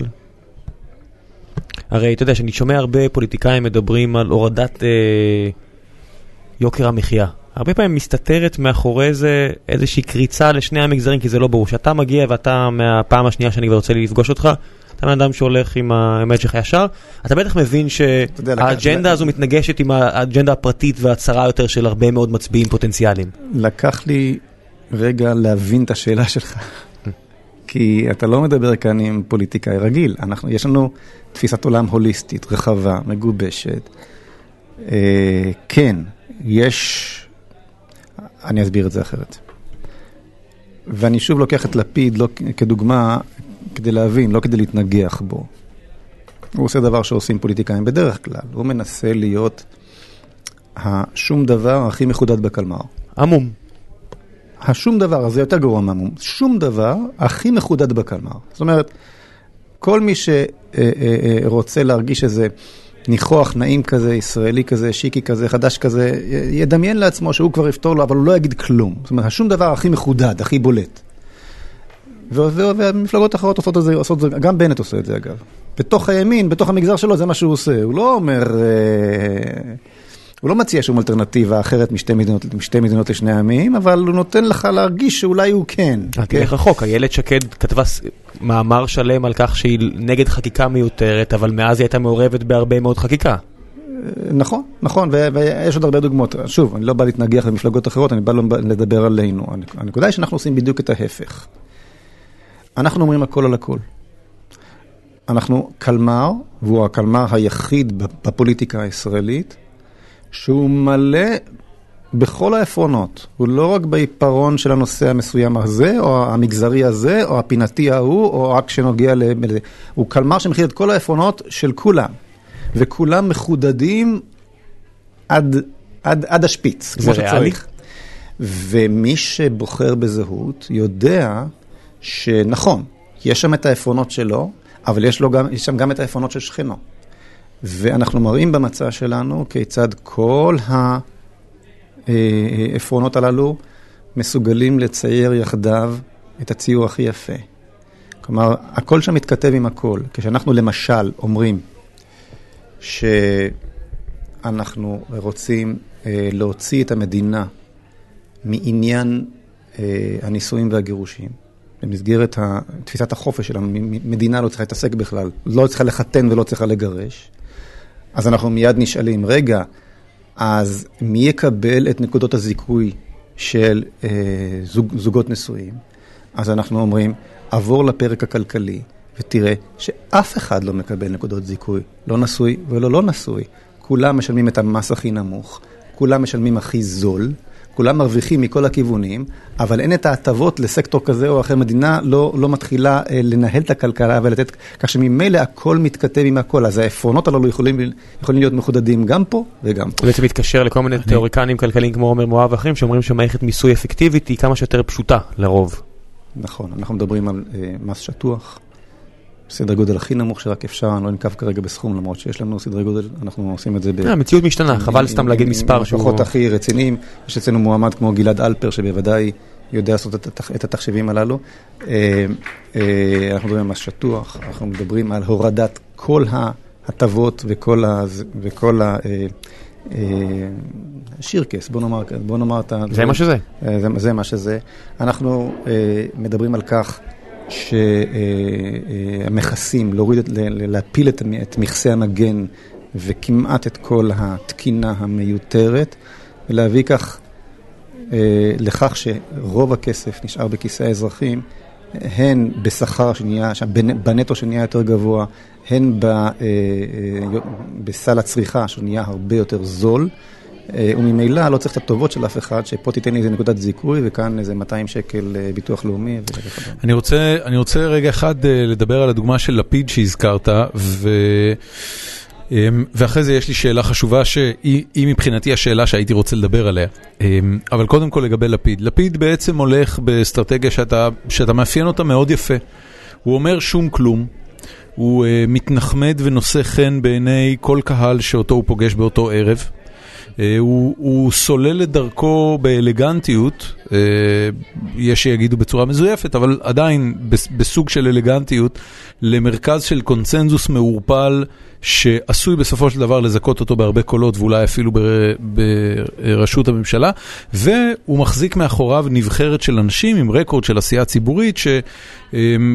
מוסיפים לו נופך של רצינות, גם מהצד הביטחוני, גם מהצד הכלכלי, חינוכי וכן הלאה. האם אתה לא מסתכל על הפלייבוק שלו ואומר, תשמע, תכלס, הוא עושה את מה שצריך, הוא יהיה בכנסת הבאה בוודאות, יכול להיות שהוא יהיה אפילו יותר גדול ממה שהוא היה בסיבוב הקודם, יחזור לימי הזוהר שלהם של קרוב ל-עשרים מנדטים. האם אתה באמת חושב שבאסטרטגיה שאתה מדבר עליה, שגם להיות מאוד חד וברור לגבי כל דבר, וגם לעשות את זה בצורה מאוד ישרה ומונה שלמה, אתה באמת חושב שאפשר להיבחר ככה בארץ?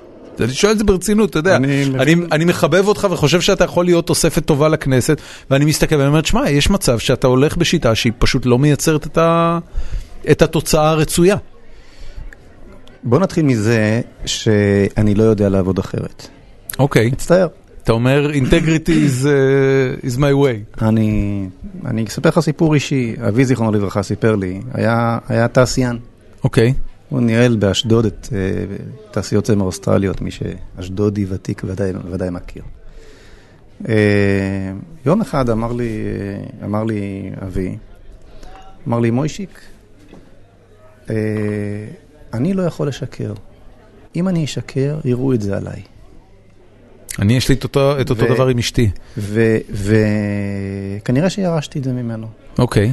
ו- ואגב, הוא, עשה, הוא היה איש עסקים מצוין ומנהל מפעל מצוין, והחזיק את המפעל הזה עשרות שנים. אבל הוא לא אפשר, נבחר. אפשר לעשות כלכלה גם אתה ביושר. אתה צודק, במאה אחוז. ו- ו- ולגבי הפוליטיקה... כן. א', אני מאמין שזה אפשרי. אוקיי. Okay. לעשות את זה ביושר. אבל אני מאמין בעוד דבר. אני מאמין... שאנחנו נכנסים אל תוך עידן שבו מעגלים הולכים ומתרחבים, לא כולם ולא בבת אחת, אבל מעגלים הולכים ומתרחבים בקנה, ב, ב, ב, באוכלוסייה, כבר אה, רוצים, את, כבר, כבר מואסים בסוג הפוליטיקה הזה שתיארת. היה עכשיו בסקר האחרון של ערוץ עשר, שנעשה על ידי קמיל, קמיל פוק, שהוא בוודאי סוקר מאוד מאוד רציני. אה, הוא נעשה רק בקרב המפלגות הקיימות בכנסת, כך שאני כן. לא יודע להגיד לך מה זהות קיבלה שם, כי לא, לא, לא שאלו על זהות. אבל אתה יודע מי זכה שם בסקר במספר המנדטים, במספר המנדטים הכי גדול? הליכוד? לא. אוקיי. אז לא, אני לא יודע. גם לא לפיד. אז מי? אני לא יודע לך הסקר שהיה לפני שבוע וחצי, שבועיים. אה, מפלגה שנקראת none of the above. אוקיי. אף לא אחת מאלה. זאת אומרת, רוב, רוב האנשים... לא, או, או בוא נגיד, הכמות הגדולה ביותר של אנשים לא ידעה למי להצביע? ארבעים ואחד מנדטים. כן. קרוב למחצית הבוחרים היהודים, אוקיי? ארבעים ואחד מנדטים, לא רק שלא ידעו, אמרו, לא רוצים את אף אחד מאלה. הבנתי. נותרו על השולחן. המשחק פתוח, בקיצור, זה מה שאתה אומר. אני אומר לא רק שהמשחק פתוח, אלא שהסינדרום הזה שדיברת עליו, שלא להגיד כלום, ולסלול לדרכך, ואותה גברת בשינוי הדרת, וסיטינג סוטס, מה שנקרא, חליפות יושבות שאין מאחוריהן שום דבר, ושפתיים מדובבות שהעיניים והמוח שמאחוריהם לא מאמינים, אין שום קשר בינם לבין מה שיוצא מהשפתיים, והכל שאלה של איך זה עובר את המסך מחר בבוקר, ומה יהיה כיוון הרוח מחר, ואני יכול לתת אין סוף דוגמאות, וכולנו מכירים את זה, כן. ומואסים בזה. כן. זה כבר לא עובד על אה, אה, ציבור רחב מאוד. מה לגבי... רגע, אמרת... אבל אני, אני כן, okay. סליחה רם, אני, אני כן רוצה אבל אה, להוביל לשאלה שהיא מבחינתי השאלה החשובה. נניח, אה, אני, אני אקח רגע תסריט ריאלי שאני גם מאחל לך, ואולי אפילו גם מאחל לנו שאתה תיבחר לכנסת הבאה, אה, אבל זה לא יהיה מספיק כדי לקחת את רשות הממשלה, אני חושב שזה גם תסריט ריאלי להניח. מסכים. ו, וכיוון שכך, אתה תצטרך בעצם לבחור או לבקש אה, איזשהו תחום, בציבוריות הישראלית, איזשהו משרד ממשלתי נניח, שבו אתה תרצה לשבת ושם תרצה לייצר את האימפקט על איזה מהם תלך ו- ומה מבחינתך הוא היום התחום בציבוריות הישראלית שבו היית רוצה להגדיל את החירות בצורה שתיתן הכי הרבה אימפקט, ש- שתהיה הכי אפקטיבית. קודם כל אני, אני, אני שמח עכשיו שהקדמתי ב- לשאלתך הראשונה והסברתי מה המטרה, כי מן המטרה הזו נגזרת האסטרטגיה. כלומר, מה שיביא אותנו לשלטון הכי מהר, שם נהיה, בין אם זה בקואליציה או בין אם זה באופוזיציה. אוקיי. כמו, למשל, לפיד עכשיו מתקרב לשלטון הרבה יותר טוב באופוזיציה מאשר בקואליציה, כלומר, בכלל לא מובטח שאנחנו אה, נהיה בקואליציה. אוקיי. אה, יחד עם זאת, כפי שתפק... מי שעקב אחרי בכנסת, כשישבתי בכנסת, ראה שלא הייתי אף פעם, לא זה ולא זה. אני נכון. חבר כנסת, הקולות נמדדים לפי כל, לפי אצבעות האינדיבידואליים. נכון. הייתי מה שנקרא קואופוזיציה. גם זה וגם זה. אני מצביע בשביל מה שטוב לעם ישראל. זה דבר ראשון. וגם אם אני לא אהיה בקואליציה, אני אקדם דברים עם כוחי הפוליטי, מהאופוזיציה לא פחות מאשר מהקואליציה. ובכל זאת, לש... לשאלתך, הדבר שהכי קורץ לי, זה להעביר את שיטת השוברים בחינוך. אוקיי. מבחינתך התפקיד של שר החינוך זה התפקיד שיעלום את כישוריך בארבע שנים מלאות? אני רואה בזה תפקיד שבו בכל, בכל המשרד, קודם כל צריך לקצץ את משרדי הממשלה בכמעט שני, בכמעט שני שליש. אבל אם אני רואה תפקיד שבו אפשר עוד לפני המהפכה הגדולה שזהות מתכננת לבוא ולעשות כמה מהפכה מקומית בתחום מסוים ולעשות את זה כאן ועכשיו בלי הרבה...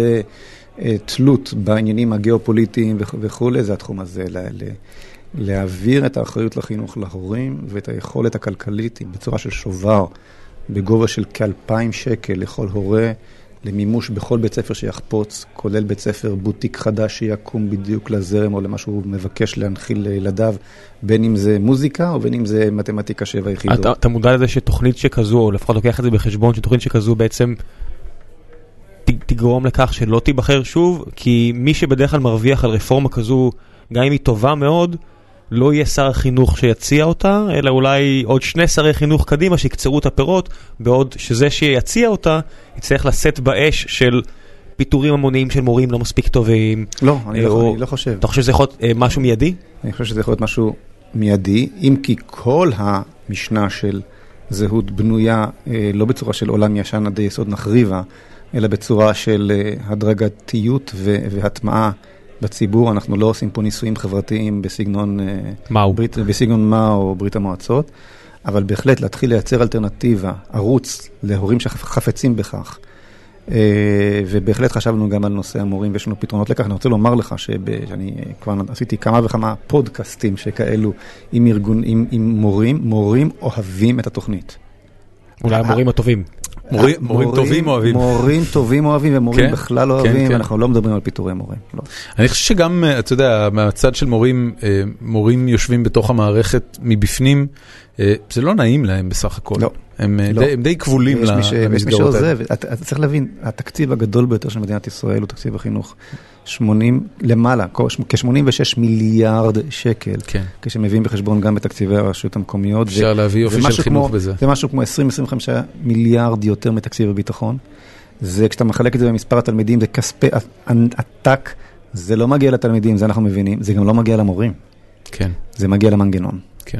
ברובו, עדיין מגיע משהו למורים מן הסתם, ומגיע משהו לתלמידים. לא, מה שהוא מתכוון זה שהכסף הטוב, זה שאמור היה לייצר משכורות תחרותיות לאנשים מעולים שיבואו למערכת החינוך, לא מגיע, זה לא מגיע לשם. מורה טוב יתחיל מזה שהוא מרוויח פי שתיים, שלוש לפחות, בכיתה של עשרים תלמידים ולא שלושים. זאת אומרת, שאתה מבחינתך מבין שאם אתה מגיע למצב כזה, אתה בעצם תצטרך להקריב, אני אצטרך עם גרשיים, את כל נושא התשתיות, את כל נושא הבריאות, כי לא, יש לא, פשרות לא, קואליציוניות. לא, לא, לא, הכל בתקציב הקיים. לא, אני אומר, אבל כמו שדורון שאל אותך מלכתחילה, הרי ברור שמישהו שמגיע עם מפלגה יחסית קטנה, תוכל לבחור נגיד למשל רק את החינוך, כן. אבל תצטרך להקריב משרדים אחרים. ברור שאני כן. לא יכול לקבל את כל המשרדים. גם, גם, גם, לא, אני, אני גם, חדד, גם, גם את הממשלה. אני אחדד את השאלה, זה אומר שיהיה הרבה הצבעות שאתה תצטרך לשמור על איזושהי משמעת קואליציונית, או לא יודע מה, ישחק בעצם את המשחק. ברור, ברור, יש, תראה.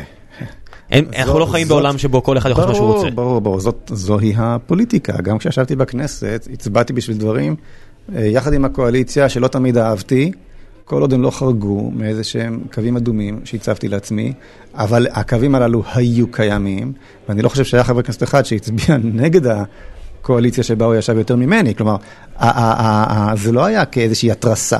יש קווים, על בסיסם נבחרתי, השיטה הפוליטית בישראל לא סופרת מפלגות, היא סופרת קולות. קולות. זאת אומרת, אתה אמור לייצג את מה שאתה מאמין בו. בוא לא נשכח, אחרת אנחנו יכולים בעצם לוותר על החברי כנסת, לחסוך את משכורותיהם, להשאיר רק את המפלגות, ואולי גם אותם לא, רק את ראש הממשלה. ועד כמה המשמעת הפנים מפלגתית שלך תהיה מתירה? אתה יודע, אם דיברת על יאיר לפיד שאצלו זה לא בדיוק המקום הכי מתירני שיש מהבחינה הזו. היא תהיה מתירה. זאת אומרת שכל בן אדם שרץ איתך, שירוץ איתך בבוא היום, יודע שברגע שהוא נבחר יש לו מה, אני לא יכול, לא יכול להיות שיש לו דעה חופשית עצמה שהוא רוצה הרי. כל מי שירוץ איתי, יש לו כרגע את ספר המצע שלנו. הכי מפורט שיכול להיות. בשלב שהוא רץ, הוא צריך להסכים על הפלטפורמה שאיתה הוא רץ. מעבר לזה, אנחנו נשאיר את החופ... את חופש הבחירה הכי גדול שרק נוכל. נאה דורש, נאה לקיים. גם, גם, גם אנחנו באמת כבר מקיימים, משום שאני לא מכיר מפלגה חדשה. שרק רק נכנסת לפוליטיקה, וכבר יש בה פריימריז פנימיים, וכבר יש בה שלב של פריימריז פתוחים מול כלל הציבור. הבית היהודי עשו את זה, לא? תקן אותי? הבית היהודי לא התחילו אתמול, ופריימריז פתוחים בוודאי שאין בהם, וגם הפריימריז שהם, שיש, הם לא בדיוק פריימריז, כי הם נוגעים רק לשליש מן המפלגה. כי יש מקומות שמורים. כן. אז אנחנו, אנחנו באמת... זה לגמרי חידוש. באמת, יהיה את השלב שלפני הבחירות שבהם נצא עם הרשימת המועמדים שתיבחר על ידי חברי המפלגה לדירוג על ידי כלל אזרחי ישראל דרך, דרך האינטרנט.